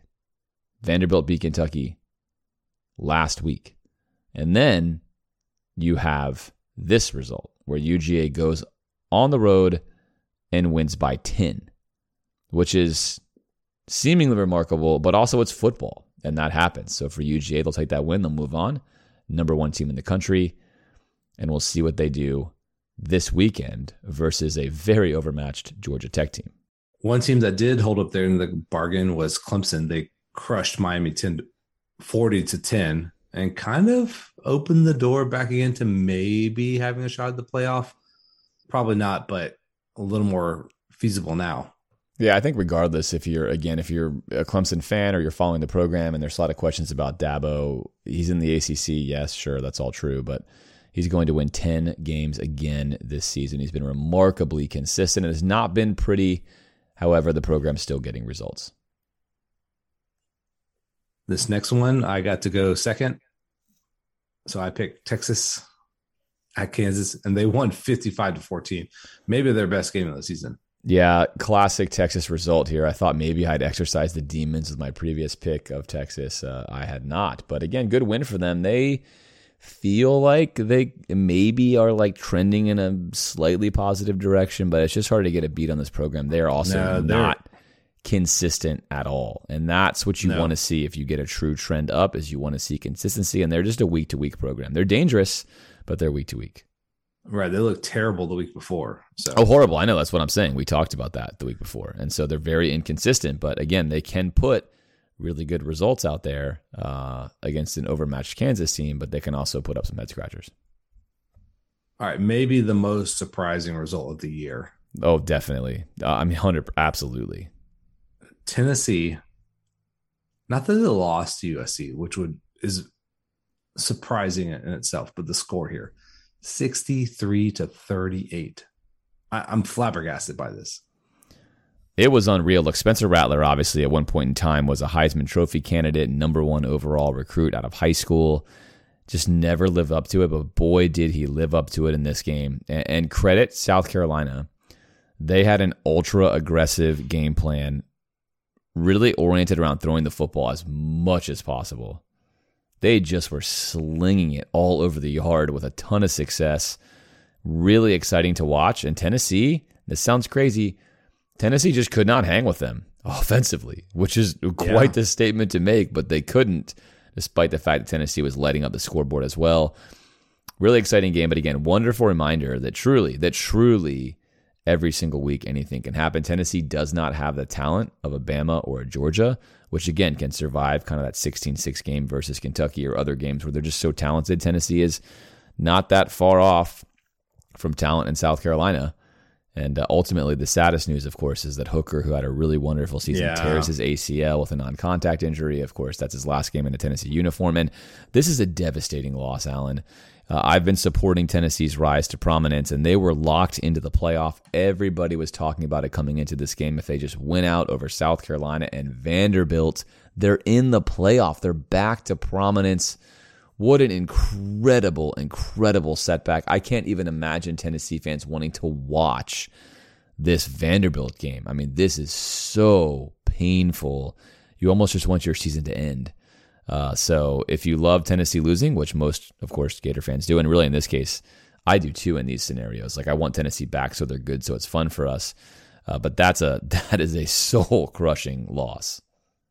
Yeah, and we're to talk about that game with Vanderbilt next in the next segment. Yes, we are. All right, I picked Louisville for some reason, but they pull it off. They beat NC State twenty five to ten yeah, I think you just went back and forth and decided why not. And great decision by you. Again, NC State, a team that has felt overvalued really the whole year. The ACC hard to get a read on. Louisville hard to get a read on, and they get a nice win there. Another really surprising game here. Ole Miss just I don't know takes a dump on the field here, I guess, and loses twenty seven to forty two. Now the Ole Miss is a perfect team, but they had everything to play for here still. And Arkansas has been way up, way down. They are way up this week. And they obviously had their quarterback back. They're a very different yeah. team when he's playing. But regardless, this game was at some point in time 28 to 3, 35 to 3, maybe. It was way out of hand. And that was utterly shocking. This game was not nearly as close as 42 27. Almost all of that production came in the fourth quarter when the game was well over. And again, look, Vegas knew something. We said it, right? LSU went there and wins 13 10 did not have to face Arkansas starting quarterback. Perhaps that game would have been very different for LSU had they done that. Ole Miss goes there and gets smoked. All right, this was maybe the most fun game. USC comes out on top against UCLA 48-45, back and forth. Really fun Pac-12 game. Yeah, I watched almost all this game while I was watching Florida Vanderbilt film. Uh, and this was a great game. And obviously, hats off to Lincoln Riley having a really good season. Chip Kelly's got UCLA in a really good spot. UCLA loses two heartbreaking games in a row. Just brutal, brutal losses there for them. Uh, really entertaining game. And again, Lincoln Riley, a wizard of coaching offense. Just a really, really fun offense to watch. Tons of production, all kinds of stuff going on. Uh, good stuff for USC. So USC still a contender in the playoff. Yeah, all right. Oklahoma State, Oklahoma Bedlam. Oklahoma rising from the ashes as Oklahoma State continues just a nosedive. They win 28-13. Yeah, hard to hard to read anything into this with Oklahoma State's offense just gone, sort of. So is Oklahoma trending up? I don't know yet. Uh, either way, definitely a weird year for Oklahoma not to have them ranked, and an even weirder year from Oklahoma State with the second half finish they've had. Another really fun game here: Pac-12 after dark, Utah, Oregon. Oregon somehow survives 2017. This is as fun for me as the Pac 12 has been probably since Pete Carroll was coaching at USC. Yeah. Uh, it is a great, great league. A lot of fun, a lot of good quarterbacks, a lot, just a lot of good stuff going on. And generally, I would not say that about the Pac 12, but it is true this year. I've really enjoyed watching them play. Uh, they're very competitive with each other, which is very compelling. And this is another great game. Went right down to the end, and Oregon gets a very, very good win. There was no Daytona Steve last week. He's still somewhere recovering from a, a, year of beatings. We'll see. We'll see what he comes up with this week or Thanksgiving. Uh, SEC roundup: LSU over UAB 41-10. Alabama over Austin Peay 34 nothing. Mississippi State over ETSU 56-7. A&M beats UMass 20 to 3. Not pretty there. Wow. Auburn beats Western Kentucky 41-17. Auburn has a lot of buzz. I don't know if you're following this program at all right now with Cadillac Williams there, Alan, but like the fans are supporting him. There's like this massive like family environment and upswelling going on. It's almost like a little revolution. It's really fascinating uh, yeah. with what he's There's done there. To hire a yeah, go ahead. Former former player. I was going to say to kind of like really like heal a lot of the frustration that's gone on. It's almost like a like a like a band's reunion tour or something. I don't know. It's really wild stuff though. The feels that are coming out of that program. Yeah, I think this is a a reason why you should always hire a former player as your interim because they can rally the program. They can continue to recruit for you because they're not just a guy who's going to say, "Yeah, come here. I'm going to be gone here in two weeks." Like Cadillac Williams is always an Auburn guy, you know, no matter what. So I th- think that's like the way to go if you could ever do that. Yeah, absolutely. It's proving it out now. And he's obviously a very charismatic guy, very inspirational, without a doubt. Missouri takes care of New Mexico State 45 14. Not a lot of big stuff going on there. All right, news. We do have some big news, Alan. A lot of you probably saw this.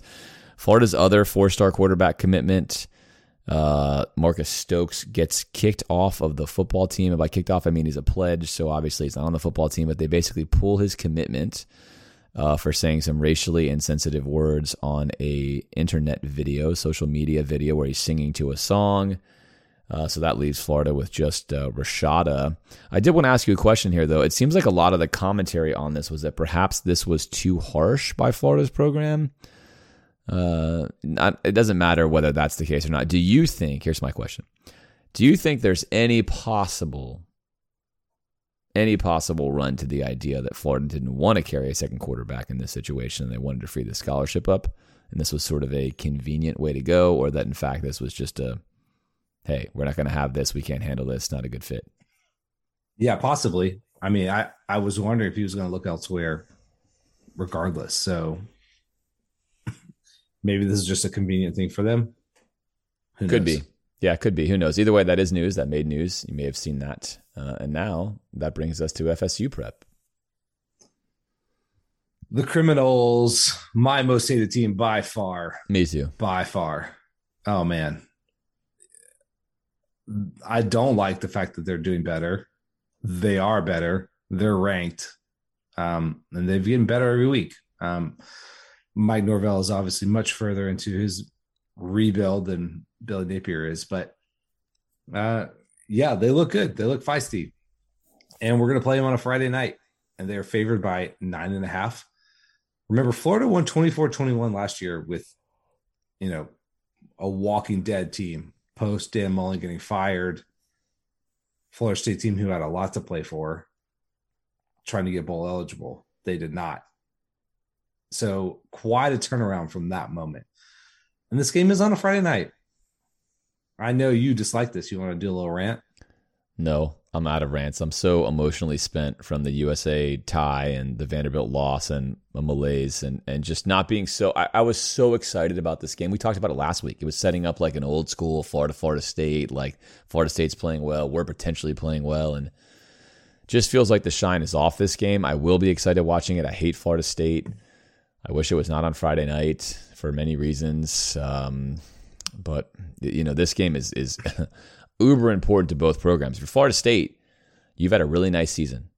People are feeling good about what's happening. You know, I think Florida State fans are not enamored with necessarily the overall direction of the program, recruiting, etc. Doesn't feel like they're going to be in the hemisphere of winning titles, but they obviously are very good this year. They've been playing very, very well in their past four games, and they would love to beat Florida. If they lose to Florida, the entire season for Florida State is is null and void. Like all the good feels they have are just flat out gone. Losing to a year one Florida team, it's been a mess at times and good at other times. And if you're Florida, Alan, if you win this game, it rights the wrongs truly of the Vanderbilt loss. It really does.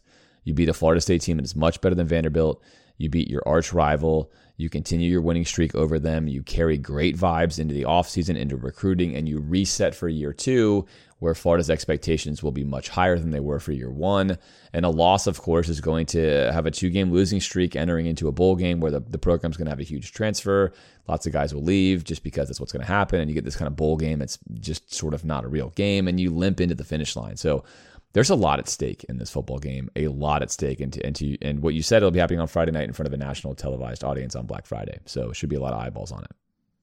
Yeah, I mean, I don't mind it being on Friday night. Actually, this is kind of a this game doesn't have like a traditional time slot or you know it's kind of a weird moment for both these programs it's not like it's getting lost it's going to be a fun night you know a lot of people are going to watch it no, so, it won't be lost. I think it'll have more eyes on it. I just think for my own rhythms in life, it's hard. I'm always out of state, and so it's to get back and watch this when it's in the swamp will be tough. but yeah, you know, maybe if, you know. if they do it, we'll see. It could just be a one off. Yeah, all right, one off, fine, fine, one off, fine. I'll survive it. All right, big homies culture culture corner here. Big homies culture corner. There we go. Uh, this has been very popular, so we're going to keep this going. Uh, I had some questions about what are you going to do next year when you repeat these same teams. I don't know. That's what a big homie. He is the one creating the culture corner. He sends them in. I read them. Uh, let's alternate these categories here, Alan. I'll start with mascot background. Seminole history began with bands of Creek Indians from Georgia and Alabama who migrated to Florida in the 1700s. Groups of lower creeks moved to Florida to get away from the dominance of the upper creeks. The 1770s is when Florida indigenous people collectively became known as Seminoles, a name meaning wild people or runaways. In addition to creeks, Seminoles included uh, names I cannot pronounce, other Indian tribes. I don't want to ruin those, so I will not say them.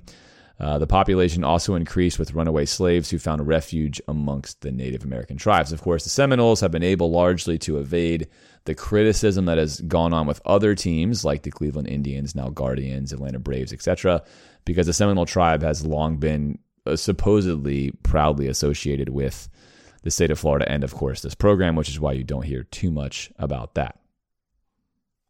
Yeah, and uh, their one of their mantras is unconquered, which is you know always funny when they get conquered. But it references the descendants of the modern Seminoles. This is kind of interesting. A group of just 300 people who eluded capture by the U.S. Army in the 1800s. Today, there's over 2,000 Seminole tribe members, uh, highly organized apparently, uh, and in the late 1950s, there's some federal legislation allowing Indian reservations to become separate entity, entities from the state governments.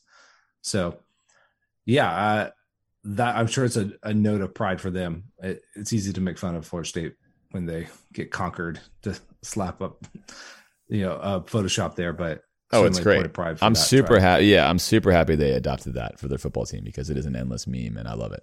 All right, we have we have an interesting. This is this I think is very interesting. So every week, Big Homie brings something that's really pretty fun, and this one I think is the winner this week. In 1998, or sorry, 1988, 1988, Florida State traveled to Death Valley to take on Clemson. So that Death Valley, not LSU. They tied the game 21 21 with just over a minute to play. And as the clock winded down, the Seminoles lined up to punt. But then head coach Bobby Bowden, that's right, Bowden in 1988, had a trick up his sleeve. The snap went to the up man Leroy Butler, who put the ball between his legs and faked a handoff to a teammate. Butler then raced up the left sideline to the Tigers' four yard line to set up the game winning field goal. The fun fact here is that that very Leroy Butler went on to create the Lambeau Leap in 1993. So he not only had an iconic play, he actually created a very iconic Lambeau Leap, which lives on to this day. So quite the eventful football life for Mr. Leroy Butler. All right, fan reputation. I'm gonna quote. I'm gonna quote Big Homie here. A bunch of losers. J.K sorta. So yeah, right. Go. So kidding, kidding, not kidding. I love that actually because this is a rivalry and this stuff is all tongue in cheek, right. of course. Yeah, I know plenty of people went to Florida State. You do too. There's some great people that went there, but on this particular week, there's nobody good that went there, and they're all a bunch of losers, and that's what we hope for. And if you don't hope for that, then get your mind right. It's a rivalry. all right, the Garnet and Gold yeah. guys. Hold Alan, on, yes, please, here. please, uh, let's yes, please, the, please. Just an update here on Florida State fans. Did you know that recently they changed the application process for Florida State? I did not. Oh yeah, uh, it's it's just they streamlined it. All you have to do is show them your UF rejection letter, and they'll just slide you right in. Always a classic. Always, you know, I've heard it a hundred times, but it never gets old. Yeah, I love that. That's the the same thing as like, what does a Florida State uh, student and Florida student have in common? They they both got yeah, into Florida State. Into Florida State. Yeah, exactly right. There's a million more, uh, which is obviously great. so it's that kind of week. We love it and true. And, and also true. that this we're just speaking facts here. Look, this is an analytical podcast. We try to stay objective. So those are some facts for you. Uh, since 1998, the Garnet and Gold guys. I didn't realize they've been around this long. That's pretty wild. Yeah, are selected by the Florida State Baptist Christian Ministry every two years based on their leadership qualities and faith. I knew none of this. I thought they were just random dudes dressing up with glitter, which I've always thought is kind of weird, but whatever. Each game day, the Garnet and Gold guys purchased and up to six pounds of glitter. How big homie knows this? I'm assuming is Google, but I really hope he like called them and figured it out. That's 42 pounds per season for home games, not including the base layer of paint. It can take over one hour just to get their full body ready, uh, and much longer to remove it. And I don't know what this means, but the landlords of the Garnet and Gold guys hate them. I guess they come home all glittered up and get glitter everywhere. yeah, of course, right? And then lastly, quote, these nerds ride a tandem bike to every game. so that's just coming in I coming in strong with the ending there. Big homie, my new fave. I love that this is like a prize to be won. Like I, so I'm weird. Achieve something I get to get glittered up. I mean, I'm all for crazy traditions and really like going for it and being over the top when you're especially when you're in college but this feels like a like you lost your fantasy football league so you have to go glittered up to a game not that this is the thing you want to do that's exactly what I was going to say. This feels like a punishment, not a reward. But uh, hey, and you have to ride a tandem bike. Like, no, thank you. Like that is that's great, Alan. That you you nailed it. I feel like that's exactly what it is. It's coming in last place in your fantasy football league, and that's what you have to do. Nobody wants to do that, but they do it and they think they love it. So they love it. Florida State being Florida State, I guess. All right, tell us about their coaching staff. All right, Mike Norvell. He's in his third season, James. He's 16 and 16. They had a COVID year. B Red has the quote three year test on there, which obviously B Red right. is not passing at this point.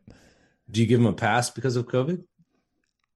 I think no, I don't give him a pass. So right now he's he's going to fail it in my book, but I do think right. we talked about this. I think that just because you don't pass your 3-year test doesn't mean that you actually always fire that coach, right? Sometimes you say there's enough here that I give him another year, but I think the reality with Mike Norvell is with the recruiting the way that it is, he's trending in a direction where he's never going to win a national title. So if I am Florida State, I've seen enough if you want to be more gracious, you wait one more year. You give him next year and see if he can't have kind of a big step through. But he's just not recruiting at a level that uh, allows him to win, in my right. opinion. So, so they, that's the big problem. If they were in the top 10 and they were having this kind of rise, you would be like very bullish on him, right? Way bullish. Oh, yeah. If their recruiting class is top five this year and they're tier one, tier two, and they're winning like this, then it would be very different. But I think right now it's kind of like, hey, nice football season on the field, a lot of good coaching going on. We're improving, but if you don't get the talent, this is what you're kind of going to get. And I don't think Florida State wants to be just you know going eight and three, nine and three every year. All right, talent. They're 17th, which is way lower than they normally are. Obviously, um, UF is 12th. Coaching staff, offensive coordinator Alex Atkins is in his first season, and a familiar name to everybody in the state of Florida at DC, Randy Shannon in his first season, and Adam Fuller in his third season. So co DC's there. Um, offensive personnel, you'll recognize some of these names. Of course, Jordan Travis, who we've made fun of on this podcast probably a lot. He's currently playing really well towards the end of the year here. Uh, he's got over 2,500 yards passing, 21 TDs, five yard, five TDs rushing. He's got 284 yards rushing, only four picks. Um, their top running backs, 800 yards, 500 yards. That's Benson and Trey Benson and Treshaun Ward. I also got another guy, Lawrence Toafili, who's got 88 carries for 422 yards. So obviously not as big of a yards per carry there. And Johnny Wilson leads their team in targets. He's got 33 receptions, about 650 yards and five TDs. So a lot of guys they hand the ball to, but one guy that they primarily throw to. Yeah, in reality though, they're they're they really spread the ball around. They're 54% run, 46% pass. Obviously, Norvell was known as an offensive wizard at Memphis, kind of had those battles with Scott Frost back in the day, uh, lighting up the scoreboard, kind of the first one to 60 would win. They do throw their tight end quite a bit. And again, they throw the ball to everyone, all their receivers, all their tight ends, a lot of balanced production. Uh, Johnny Wilson leads the team in targets, but he only has 62. So if you recall, you know, we've kind of chronicled some teams that have 100 targets for a receiver, but That's just, true. That's just true. 62. So they really spread it around. They run play action 28% of the time. Not a lot of pre snap motion, not a lot of RPOs. Uh, they're much more of a spread it out lineup, kind of go fast. Um, almost all shotgun, no huddle, just go fast, run routes, kind of put you on your heels that way.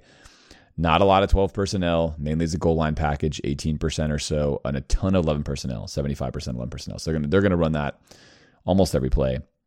They throw to all depths pretty well, although all six INTs have come on passes longer than six yards. They do throw to all depths quite uh, regularly. There is an edge, of course, to Florida State in the running game. Not surprising. They are 16th in the country in yards per rush. Florida's 103rd. In the passing game, they are 16th in yards per pass. Florida's 101st. Third down conversion, they are seventh in the country. Alan, Florida's 127th. They are 26th in the country in INTs thrown and 47th in sacks allowed. Overall, they're 15th in points per play. UF's 87th in points per plays allowed. So look, if you've been sleeping on Florida State this year, and I know they play in the ACC, look, that level of athlete, level of defense is very different. I totally agree. I'll give that to you. But those numbers are for real. And this team has been surging in their past four games, absolutely surging. This is a very, very solid unit, Alan. Yeah. And, you know, Jordan Travis is, you know, he's not the best thrower of the football, but he's effective in what they ask him to do. He's a good athlete. And, you know, their style of play is going to lead them to if they're going well, accumulate a lot of yards and a lot of points, and they're gonna they're gonna put pressure on you. And you know they've done a good job of protecting the ball, which they haven't done in the past. Their their offensive line is much better than it has been previously. That was their Achilles heel for like a decade, and they finally shorted up enough to, you know, have success on that side of the ball. Yeah, they certainly have. In fact, so much so that they shred five man pressures. It's one of their best um, passing tactics as far as like what, what they excel against. They do really, really well there. Uh, they're they're worst. This is kind of funny. They're worst versus a four man rush. So they're they're excellent versus three man rush. They destroy five man pressures, but basically just bringing your base four tends to be the best way to go against them. They are solid at almost every defensive scheme you bring, but they are they are struggling against cover two man. Thirty percent completion rate. Uh, they have a hundred a hundred quarterback rating versus man overall. So teams are having success against them uh, in man. 63%, I'm sorry, they're having success in man rather. 63% completion rate uh, versus zone, 109 rating uh, in this case. So their weaknesses really are very small and in between. And that tends to be cover two. Again, 30% comp rate cover two man, 66 QB rating in cover two zone. So appreciably lower than what they're doing versus man with 100 and 109 rating. I give you those ratings, kind of tell you again tactically. If I'm Toney, I see that and I say, look, I'm gonna I'm gonna put a lot of cover two man and a lot of cover two in the game plan, and I'm gonna find ways to disguise it so they don't know which one is which. But it's clear that Florida State's having an issue with those defenses, and I'm certainly not going to bring five man pressures because they are torching that. I'm not going to bring one. I'm just not going to do it. They're killing it. I'm not going to give it to them. They like it, right? Uh, they do pretty well under pressure 43% completion rate and a 60 quarterback rating under pressure. That's actually pretty good, uh, generally speaking. And that's largely because he's going to run around quite a bit. And you mentioned this, Alan, just a second ago. Jordan Travis is not a, a great passer of the football, but unlike what I think Napier is doing with AR, Norvell is running a super, super quarterback friendly offense for Jordan Travis. He's making it really easy for him. He calls a lot of solo run plays where Jordan just runs the ball. He just really makes the game simple for him, as simple as he possibly can. And I think that's what's largely led to his positive numbers and obviously these excellent stats you're hearing. Uh, all in all, FSU is a solid offense and they're on a roll. They are, and Florida does not run a lot of dime, but they are also appreciably worse versus dime than nickel. So the weakness is there. Play some dime, play cover two man, and play cover two in zone. NC State had the most success against Florida State, holding them to just a 50% completion rate, but nothing about their game plan suggested why. It was far more likely in that game that Florida State themselves was their own worst enemy. Even watching film, it wasn't that NC State really did a whole lot. It's that Florida State can be their own worst enemy. They're still inconsistent. They mirror Florida in several ways. Uh, I think, again, as you see these numbers here, Alan, they're just a lot more consistent with what they're putting out there on film each week, but they are still a unit that can be their own worst enemy. Right. So it, theoretically, if you could run a competent back end zone and get good pressure with your front four, that seems like that would be effective against them, right? Yeah, I think so. I, again, I think you know for Florida, what, which what what I say that we're doing, I think you need to mix in cover two man, cover two zone, rush four. If you're going to bring pressure, you know you need to bring it and you need to get home and you need to bring it. Uh, not five man. You got to bring it. So I think you sell out, right? You bring six, you place a man, you get home, you get home, home. Florida's been not as likely to do that. They tend not to want to do that. Uh, but if you're going to bring one extra man, they have been killing that stuff. So again, you can be hard at it. You can try, see if you're different. But I think the biggest pickup for me is dime and then cover two man and then cover two zone. That is the that's the smoking gun. That's a weakness. They have struggled with those defenses. I think Florida should employ those, and we'll see if they choose to do that. All right, let's talk about their defense. A uh, couple good numbers here. They're they're sixth nationally in sack percentage. and they have a couple excellent players in the secondary, Jammie Robinson and Kevin Knowles at corner. Those guys can play. They're going to probably play on Sunday, and their biggest high profile transfer. Well, I don't know if he was high profile, but he was. He's very productive. He's very sought after. Everybody wanted him. He's from Albany. Jared Verse. He's got seven and a half sacks. He shows up all over the place. Big guy who's fast. It's hard to believe he started off at Albany. Um, looks right at home on that Florida State defense. So um, they definitely got some dudes there, um, and they can play. They definitely can. This defense is good, and here's here's the numbers to back it up. Uh, strategically, they bring pressure 24% of the time, so not a lot. When they do bring pressure, they bring mostly five. They play 41% man defense. That's an exceptional amount. If uh, those of you that might recall Randy Shannon here at Florida or anywhere he's been, he prefers to play very simple football. So he's the total opposite of Toney, kind of line up, and if you have the dudes, just play defense, right? Nothing fancy, nothing smart. You can, you can think of some of the best defenses in history have been this way. Of course, the Legion of Boom in, in Seattle was this way. They ran cover three. They rarely changed what they did. You knew what they were doing. It was could you execute on it? That's kind of the mentality of this Florida State defense, and they are excelling in large part because they have several excellent cover corners. Uh, with that man defense, there's a 63 quarterback rating against them, which is pretty solid. Versus zone, it's a 93 rating against them. In the running game, UF does have an edge. Obviously, we're fifth in yards per rush, one of the best in the country. But Florida State's very solid, 35th in yards per rush allowed. Passing game wise, super strong edge to Florida State. Yards per pass for Florida is 68th. Yards per pass is fifth. This is a top elite secondary unit here, Alan. Third down conversion wise, UF is 57th and Florida State's 22nd in third down conversions allowed. Uh, Florida State's 60th in INTs generated and sixth, of course, as you mentioned, in sacks generated. Their DEs and linebackers are generating most of their pressure. They have three DEs generating a ton of pressures and two linebackers doing that as well. So they can pressure you with their front four. When they bring pressure, they just need one more.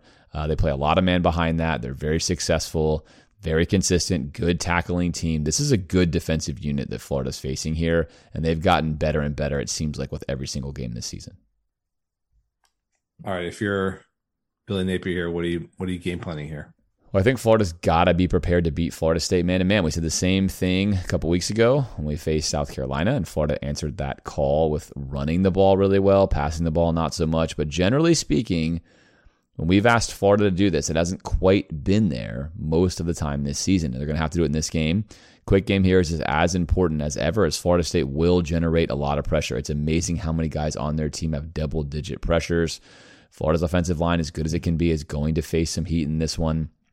I think it's best for Florida to spread Florida State out, try to get favorable matchups. Their secondary is very good, but they do have three weaknesses, in my opinion. Their safety, Akeem Dent, is being heavily targeted and giving up a lot of catches, as is their corners, Renardo Green and then Omarion Cooper. So those are the weaknesses. If you can target those guys, get matchups against them, certainly Florida should attempt to do so. I think if Florida's going to play 12 personnel, Alan, that's going to play right into Florida State's hands only two receivers out there. You get their two best corners going. You're never going to throw the ball against their safety in that kind of situation. That does not seem to work out well. If you want to have success versus this Florida State team, you got to get matchups, and getting matchups is largely meaning you're going to put four and five guys out there running routes so you can actually get to a safety or get to a nickel and force that guy to cover in space. All in all, on paper, this feels like a very bad matchup for Florida, and that's why you see Vegas giving yeah. it that nine and a half or ten point spread. It's not that Florida just lost to Vanderbilt. Uh, it's that on paper, really, this Florida State team poses a lot of challenges for Florida. For sure, yeah. Reading just the raw numbers is not good. Reading the matchup stats is not good. This is going to be a tall task for Florida for sure. It is indeed. If we Are look you... at uh, yeah a few special categories here to finish, I've separated yeah. this extra one. So field goal kicking, Florida actually has an edge here. Florida State's been woeful uh, with their field goal kicking, so there is that. Otherwise, special teams edge goes to Florida State. Turnover margin edge goes to Florida. Penalties edge goes to Florida, and time of possession significant edge to Florida State there. Uh, I think the only one that could matter there in a close game, of course, is that the field kicking for Florida State has been pretty bad. So that could potentially matter if it does come down to that. All right, injury suspensions, depth chart stuff. Again, we're working blind here. Does Ventrell Miller somehow get unsuspended for the first half in an appeal? I, I would bet Florida tries that. Seems highly unlikely. they'll be successful. Yeah, that yeah. seems unlikely. So seems like he'll miss the first half. Are Pearsall and Henderson back for this game? We have no idea. Yeah, Pearsall so seems to be in concussion protocol. So where is he with that? Yeah.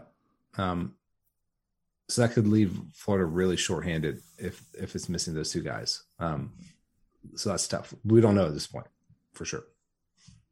All right, keys to the game. This is going to be interesting here, Alan. Mm-hmm. You go first. First, start with defense, then go offense. Defensively, I think this is a tall task here. Um, I don't like any real aspect of our our unit against theirs. Um, I think they can be successful in limiting them, but it, it's hard to envision a, a scenario where they really just put the clamps down on them. So trying to find a way that, you know, if they are successful, what would that look like? Um,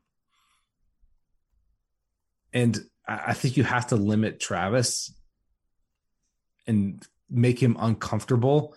So can you get enough pressure on him with with just your front four as you uncovered there like maybe just sending an extra guy is going to work against you and i don't think florida's going to be like crazy and sending six or seven or something like that so yeah it, it's hard for me to find a stat here that like really highlights it other and maybe i'll just go with something simple like is he get over 200 yards passing if, if he's if he's well above that i think that it's going to be a long day for florida and offensively for Florida, they're going to need to run the ball effectively to win this game. I, I, don't think they can just line up and throw at Florida State secondary. They haven't shown their willingness to do that.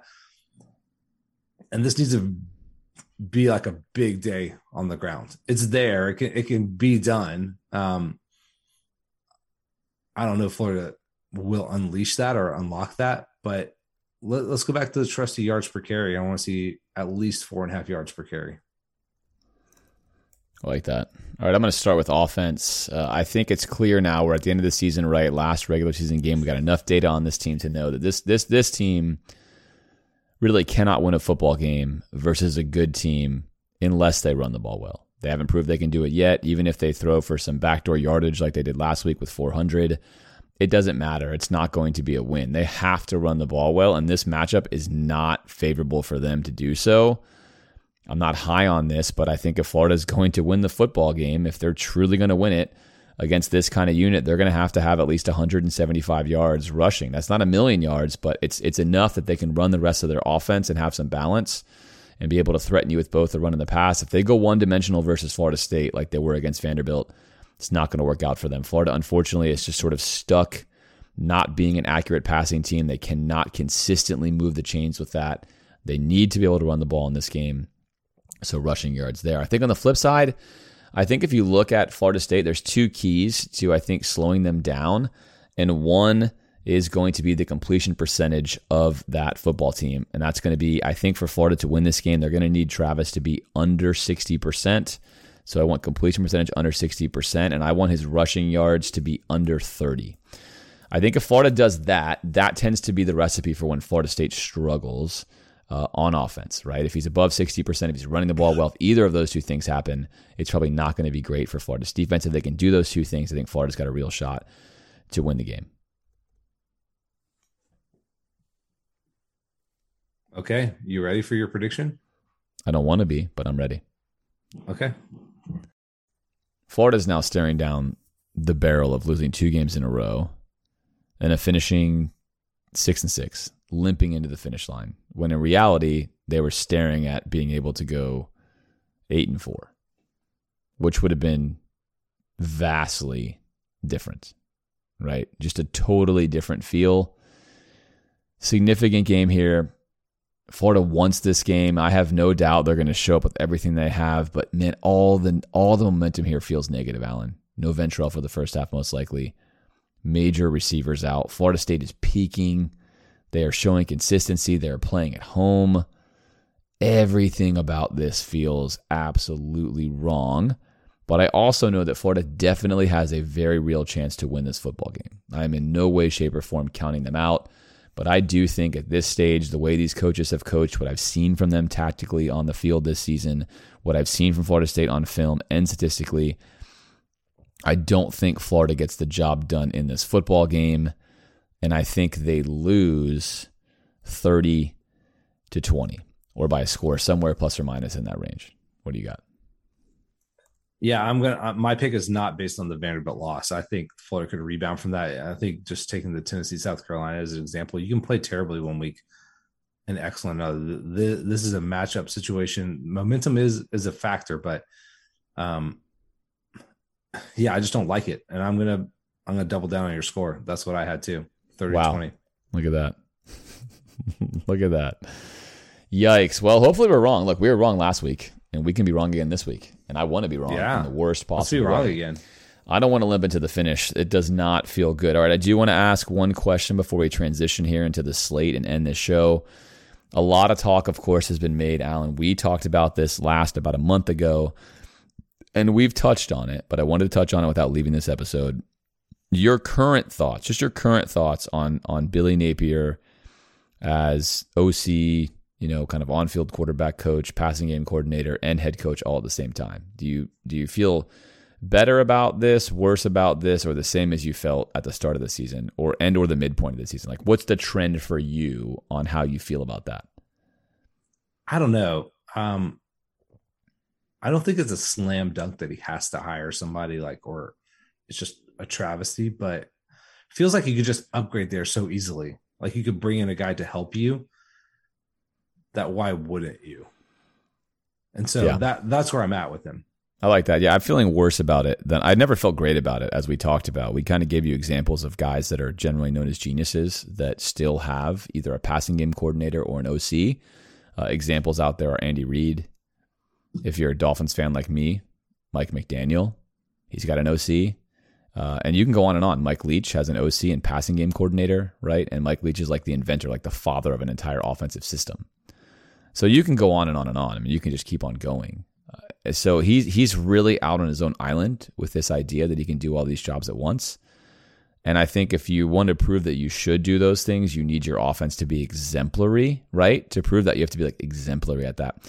It still seems to me, Alan, that Billy Napier's best skill sets are as a culture builder, a team leader, a recruiter, a, a foundation builder, right? And like a system guy.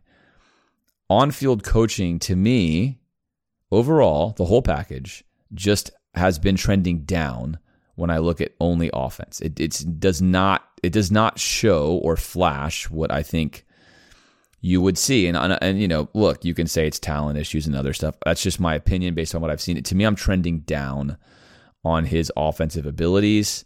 Uh, he can do whatever he wants. I'll be the first to say that. We'll sit on this podcast and we'll evaluate his three year test, whether he chooses to hire someone else or do it himself. But I am more down on that. So I know a lot of you are asking and you're curious about that. That's where I am. I'm more down on him taking on all those roles, especially given what other actual offensive gurus and geniuses are doing. And he's not known as that. So again, you have to ask yourself a question why am I doing this if the actual, truly recognized, and highly successful offensive geniuses are not doing this and I am? What makes me think that my system is better?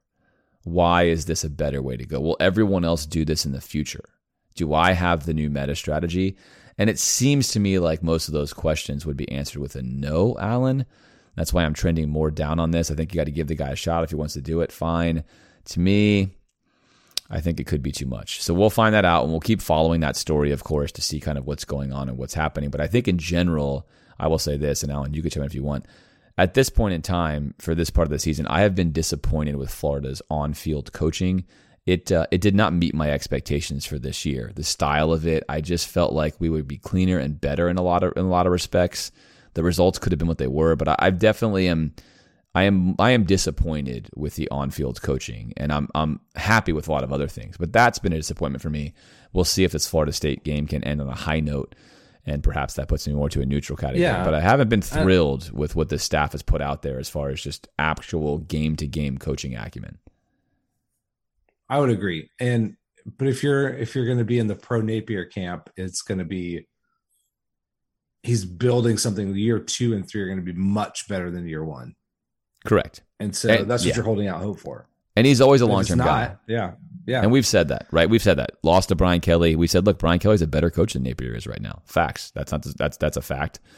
And I think there's a lot of other coaches that are better than him right now. He's still early on. He's figuring it out. Uh, but I think that's what we're kind of stopping and taking a pulse right here. Napier was always a long term play. We said it when we favored him. I'm just more disappointed in the on field coaching. I didn't think it would be maybe as frustrating as it's been at times this season. I thought it would be cleaner. That does not mean that I'm, you know, off the bandwagon or, or, I'm not. That's not what I'm saying. But I wanted to check in, kind of take temperature here and say, yeah, I'm not feeling, you know, as good as I wanted to feel about it. But I'm also not seeing something that says this is the end, it's over. Uh, but I do feel like again, I'm pretty I'm pretty I'm pretty much falling in the OC camp category, saying you know it's hard to justify this when no one else really seems to do it. And right. Florida's offense and you know very inconsistent. Florida can win this game. Oh yeah, and that will make us feel a little bit better, probably. Sure, but that will not change probably the overall no. Hey, maybe you should really look at this and think about hiring someone. Yeah. And again, just ask those questions to yourself in the offseason. If I'm Billy, I'm asking those questions. Am I the only one doing this? Why am I doing this? Will anyone copy this? Is this really the best thing to do? Am I gaining a big enough benefit for this? And, and you know, find out what those answers are. All right, the holidays are literally just around the corner this week. Happy Thanksgiving to all of you, of course. And HelloFresh can make this busy time of year easier than ever. If you're looking for a Black Friday meal, for example, while you're going to be out shopping online or out in person or watching the games, watching U.S. soccer play England, whatever the case may be, you can have meals delivered right to your doorstep where you can make farm fresh meals uh, quite quickly with pre-proportioned ingredients. Uh, it's fast, it's fun, and it's affordable. That's why it's America's number one meal kit you can now get 70% off. It used to be 65%, but the response has been so good here with our listener base that you can get 70% off from HelloFresh if you go to HelloFresh.com slash GNFP70. Again, use the code GNFP70. Get 70% off a bunch of meals plus free shipping by visiting HelloFresh.com GNFP70. And that leads us right into the week 13 slate. Alan, it is rivalry week. There are a lot of very mm. fun games on the slate, and we will start with the annual tradition on Thanksgiving that is the Egg Bowl. Mississippi State at Ole Miss, and Ole Miss favored by two and a half coming off of that lashing from Arkansas. Who do you like here? Yeah, I don't like the way that Ole Miss has been playing the last couple weeks. Give me the Fighting Leeches here for sure. I like I like the Fighting Leeches here as well. Road game, which can be tricky, but I think they are a more consistent team. All right, Tulane at Cincy. Cincy favored by two. I don't know here. Um, this is for like to be able to host the conference championship here after that UCF loss last week. Um, so there's a lot on the line here. You know, let's go Tulane just for fun. You must be incorrect. UCF never loses. Uh, so please amend your statement. All right, Cincy. I'm going to take Cincy. Uh, to me, again, if anything, Alan here, Luke Fickell has cemented his status as an excellent football coach. This team had a ton of turnover this year, and they're right in the hunt yeah. They're right in the hunt for another conference title. Guy's a good coach. Uh, we'll see if they get it done this weekend. All right, Baylor at Texas. I'm glad you're going first here. Texas favored by eight and a half. Um, I don't know. Uh, I'm tempted to pick Baylor here just because of the Texas wonkiness going back and forth. You know, play well one week, play poorly the other week, but I'll stay with Texas. All right. Well, I am going to be wise here and glue myself to you. NC State at UNC. UNC favored by six and a half. Oh man, what a bad loss by UNC to Georgia Tech last week. We didn't, we didn't really talk about that. Um, how are they feeling right now? They're they got to be just down, down, down. But I don't like the way NC State is playing at all. So I'll, I'll stay with UNC here. Yeah, that's again, this is like what we talk about. If you're a UNC fan and you're like, oh, Florida lost to Vanderbilt, you know, whatever, it's year one for Billy. But if you're UNC, you lose to Georgia Tech, who, who's been much better since right. they fired Geoff Collins. It should be said. They've been much better since then. I also like UNC here. Six and a half, a, a nice number. NC State has been very inconsistent. Uh, but, you know, UNC is tough to predict. They tend to play a lot of close games. All right, Tennessee favored by 14 on the road favored by 14 on the road versus Vanderbilt. I want to remind you that Florida is favored by 14 and a half in that game. Hooker obviously is out. Joe Milton was the starter at one point in time over Hooker. I don't know that Heupel feels like he's losing 30 points a game from having him in there at quarterback, but it will be different. Who do you like here? Man, I'm really tempted to take Vanderbilt here. And you know what? Let's do it. Let's take Vanderbilt to cover here. All right, this even with Milton the quarterback, this is a horrible matchup for Vanderbilt for so many reasons. But Tennessee emotionally could be like we said in such an unbelievably disinterested state. This is going to be the hardest coaching week of Heupel's career at Tennessee to get these guys to win this game and not to put an ugly, ugly black eye on the end of the season for them. I think they get this done. Uh, I think Tennessee takes care of Vanderbilt here. Yeah, I would not be surprised if Tennessee won by 25. Yeah, we'll find too. out. We'll find out though. Look, if Vandy closes the, if Clark Lea closes this season with a win against Tennessee, Alan, and goes three SEC wins in a row, I'm going to start believing his comment that Vanderbilt's on a, on a quest here to get to be the best team in the country. Uh, South Carolina on the road versus Clemson. South Carolina now looked like they were going to be a, a doormat. That you know, again, new narrative every week. Clemson only favored by 14 and a half. Give me Clemson here. I, I don't think that South Carolina is going to be able to repeat any. yeah, that. Yeah, look, South Carolina's been just like Florida. Like they can compete. We said this before we played them. They can compete with almost anyone, and they can also get blown out by almost anyone. And I just I think last week was an anomaly, not a trend, and I'm going to go with Clemson as well. Kansas at Kansas State. Kansas State only favored by 12 here. Yeah, I gotta take Kansas State here. They've they've had some weird results, but they've most been playing pretty well. Yeah, me too. All right. Auburn at Alabama. Bama favored by 21 and a half. Yeesh. I think I'm going to take Auburn. I just yeah. the weirdness of this game. I am too. I think that's too much. I think this Bama team has proven they don't tend to blow everyone out, and I think Auburn is playing inspired football. Oregon favored by three and a half over Oregon State, playing at Oregon State. Yeah, this game feels like upset special here. Oh man, this number is low enough. I'll take Oregon though. The Civil War. Like Civil War yeah, should be a War. great one. Oregon State's a great home team, and for that reason, I'm going to take them in this one. All right, LSU versus Texas A&M. LSU favored by nine and a half in this game. Seems low. That maybe? feels very low. Yeah, yeah. I'll take mm-hmm. LSU. I will take LSU as well. Uh, Washington at Washington State in the Apple Cup. Washington favored by two. I guess I'll take Washington. I tell you what, I do not like taking all of these road teams that we've taken in these rivalry games. Yeah, there's a lot of them there. Uh, Washington feels like the better football team, but I'm going to do the same thing here. And we're, you know, hey, look, last week didn't work, so perhaps me just linking my wagon to use a better strategy. Uh, Iowa State at TCU. Of course, you went three and seven, so that's clearly not a good strategy either. Iowa State at TCU. TCU here favored by ten. I think Iowa State's going to keep it close. I think TCU wins, but I'll, I'll, take the points here. Iowa State is your clones have had a rough year this year, Alan. But yeah, I, I, was I was about I was about to say that I think Iowa State is is potentially ripe to upset TCU. But because you did that, and we can't always pick every pick together, I'll pick TCU. Uh, Notre Dame at USC. Notre Dame is playing very good football. USC favored by five. I'm going to ensure a USC victory here by picking Notre Dame. I, I think I picked them wrong every time. So I'm also taking Notre Dame here. I, I am looking forward to this matchup. Marcus Freeman's stock is skyrocketing right now. He started the year off as bad as you possibly could. He's built this football team into a much better team. USC's defense is horrific. I think Marcus Freeman's defense can be good enough to keep this game close right there until the end. I am looking forward to this matchup. That should be a great one. And then finally, we have the game that I think is always overhyped every single year because I'm an SEC fan Michigan at Ohio State, where Ohio State's favored by seven and a half. Yeah, this is weird. I think we're going to find out a lot. Is Ohio State the team that got run over by Michigan still last year and they just haven't had an opportunity to have that exposed? Or is Michigan kind of limited like they showed last week I don't know. It feels like this could this is going to be a Michigan win by ten or an Ohio State win by ten. Um, but I'll take Michigan.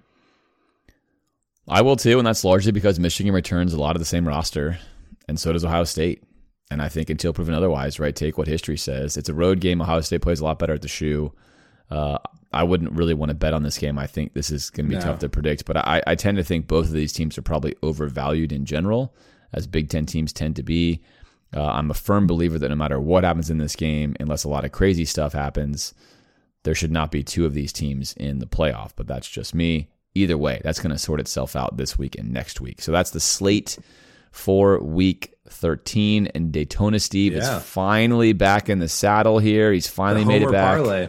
We got the Homer Parlay. We have USA to beat England straight up on Friday. That is obviously unlikely to happen. And then we have Florida to win outright versus FSU. The odds there are 22 to 1. 22 to 1. So put 10 bucks on that. You could make yourself a nice little holiday treat rooting for the home team, rooting for the boys. All right, Alan, any other items? You know, I I was pretty down on the Gators there at the end, you know, picking them to lose by 10, feeling like the matchups are unfavorable. There's a lot of potential for weirdness in this game. I, I don't feel like this is I kind of said this. I don't feel like this is going to be a slam dunk Florida State win. Just feels like the bigger range of possibilities point me towards that. But I really, really want to win here. I this would feel so much better. It would feel great to just slam the door in their face, pick up a win. I, I'm just going to be on pins and needles during this game. I want this so much more than I want to like not lose to Vanderbilt. And I, as a Florida fan, this one means a lot to me. Yeah, it means a lot to me too, and I think I'm I'm in disaster mode. I'm preparing myself for a USA soccer loss to England, which is the obvious choice, and then I'm actually flying to Qatar. I'll be there for the USA game versus Iran, and I'm preparing myself not for the USA to get out of that group, which is going to be disappointing, and I'm preparing myself to lose to Florida State. I'm in a bad place, Alan, but I want to not be in a bad place. I want Florida to win this football game so bad. Uh, you know, Florida State, you kind of feel like they're the little brother that's like no big deal when you're beating them, but as soon as they win, they're just so it's just so annoying. It's so frustrating. Ugh, I want it. I want it badly. I will say on a happy note, Florida's basketball team, which took a horrific loss versus FAU, yeah. did beat Florida State after not looking so good in the first half. Florida State's winless in basketball, which is kind of shocking. That's another item. But anyway, I'm with you. Look, I want this game bad. I want my Thanksgiving week, I want my feast week to be filled with fun and family and friendship and football and other football and basketball and all the wonderful things that we can enjoy for entertainment, but I want nothing more than Florida to beat Florida State, to have positive momentum heading into early recruiting season, heading into the bowl season, uh, just really bolstering the end of year one for Napier. And that would be a win. That would be a win, you know, for me to get to that point, to get to that level, for Florida to finish there. And uh, we're going to see what happens, obviously, on Friday night, 7.30 p.m. at Doak, for those of that are going. Uh, enjoy it. Hopefully, we get a win. And, you know, Alan, I'm with you. I want this badly. The fan of me wants this badly. I do not want to analyze another loss. I do not want Florida to lose two in a row, but I'm preparing myself for the reality that that very well may happen. Yeah, and I don't care. Make it as weird as possible. Like, let them fumble like 10 times. I don't care. I'll take the win. And with that, let's close it out. Thank you guys for listening. Have a great week. Have a happy Thanksgiving. And I'll see you after that State game.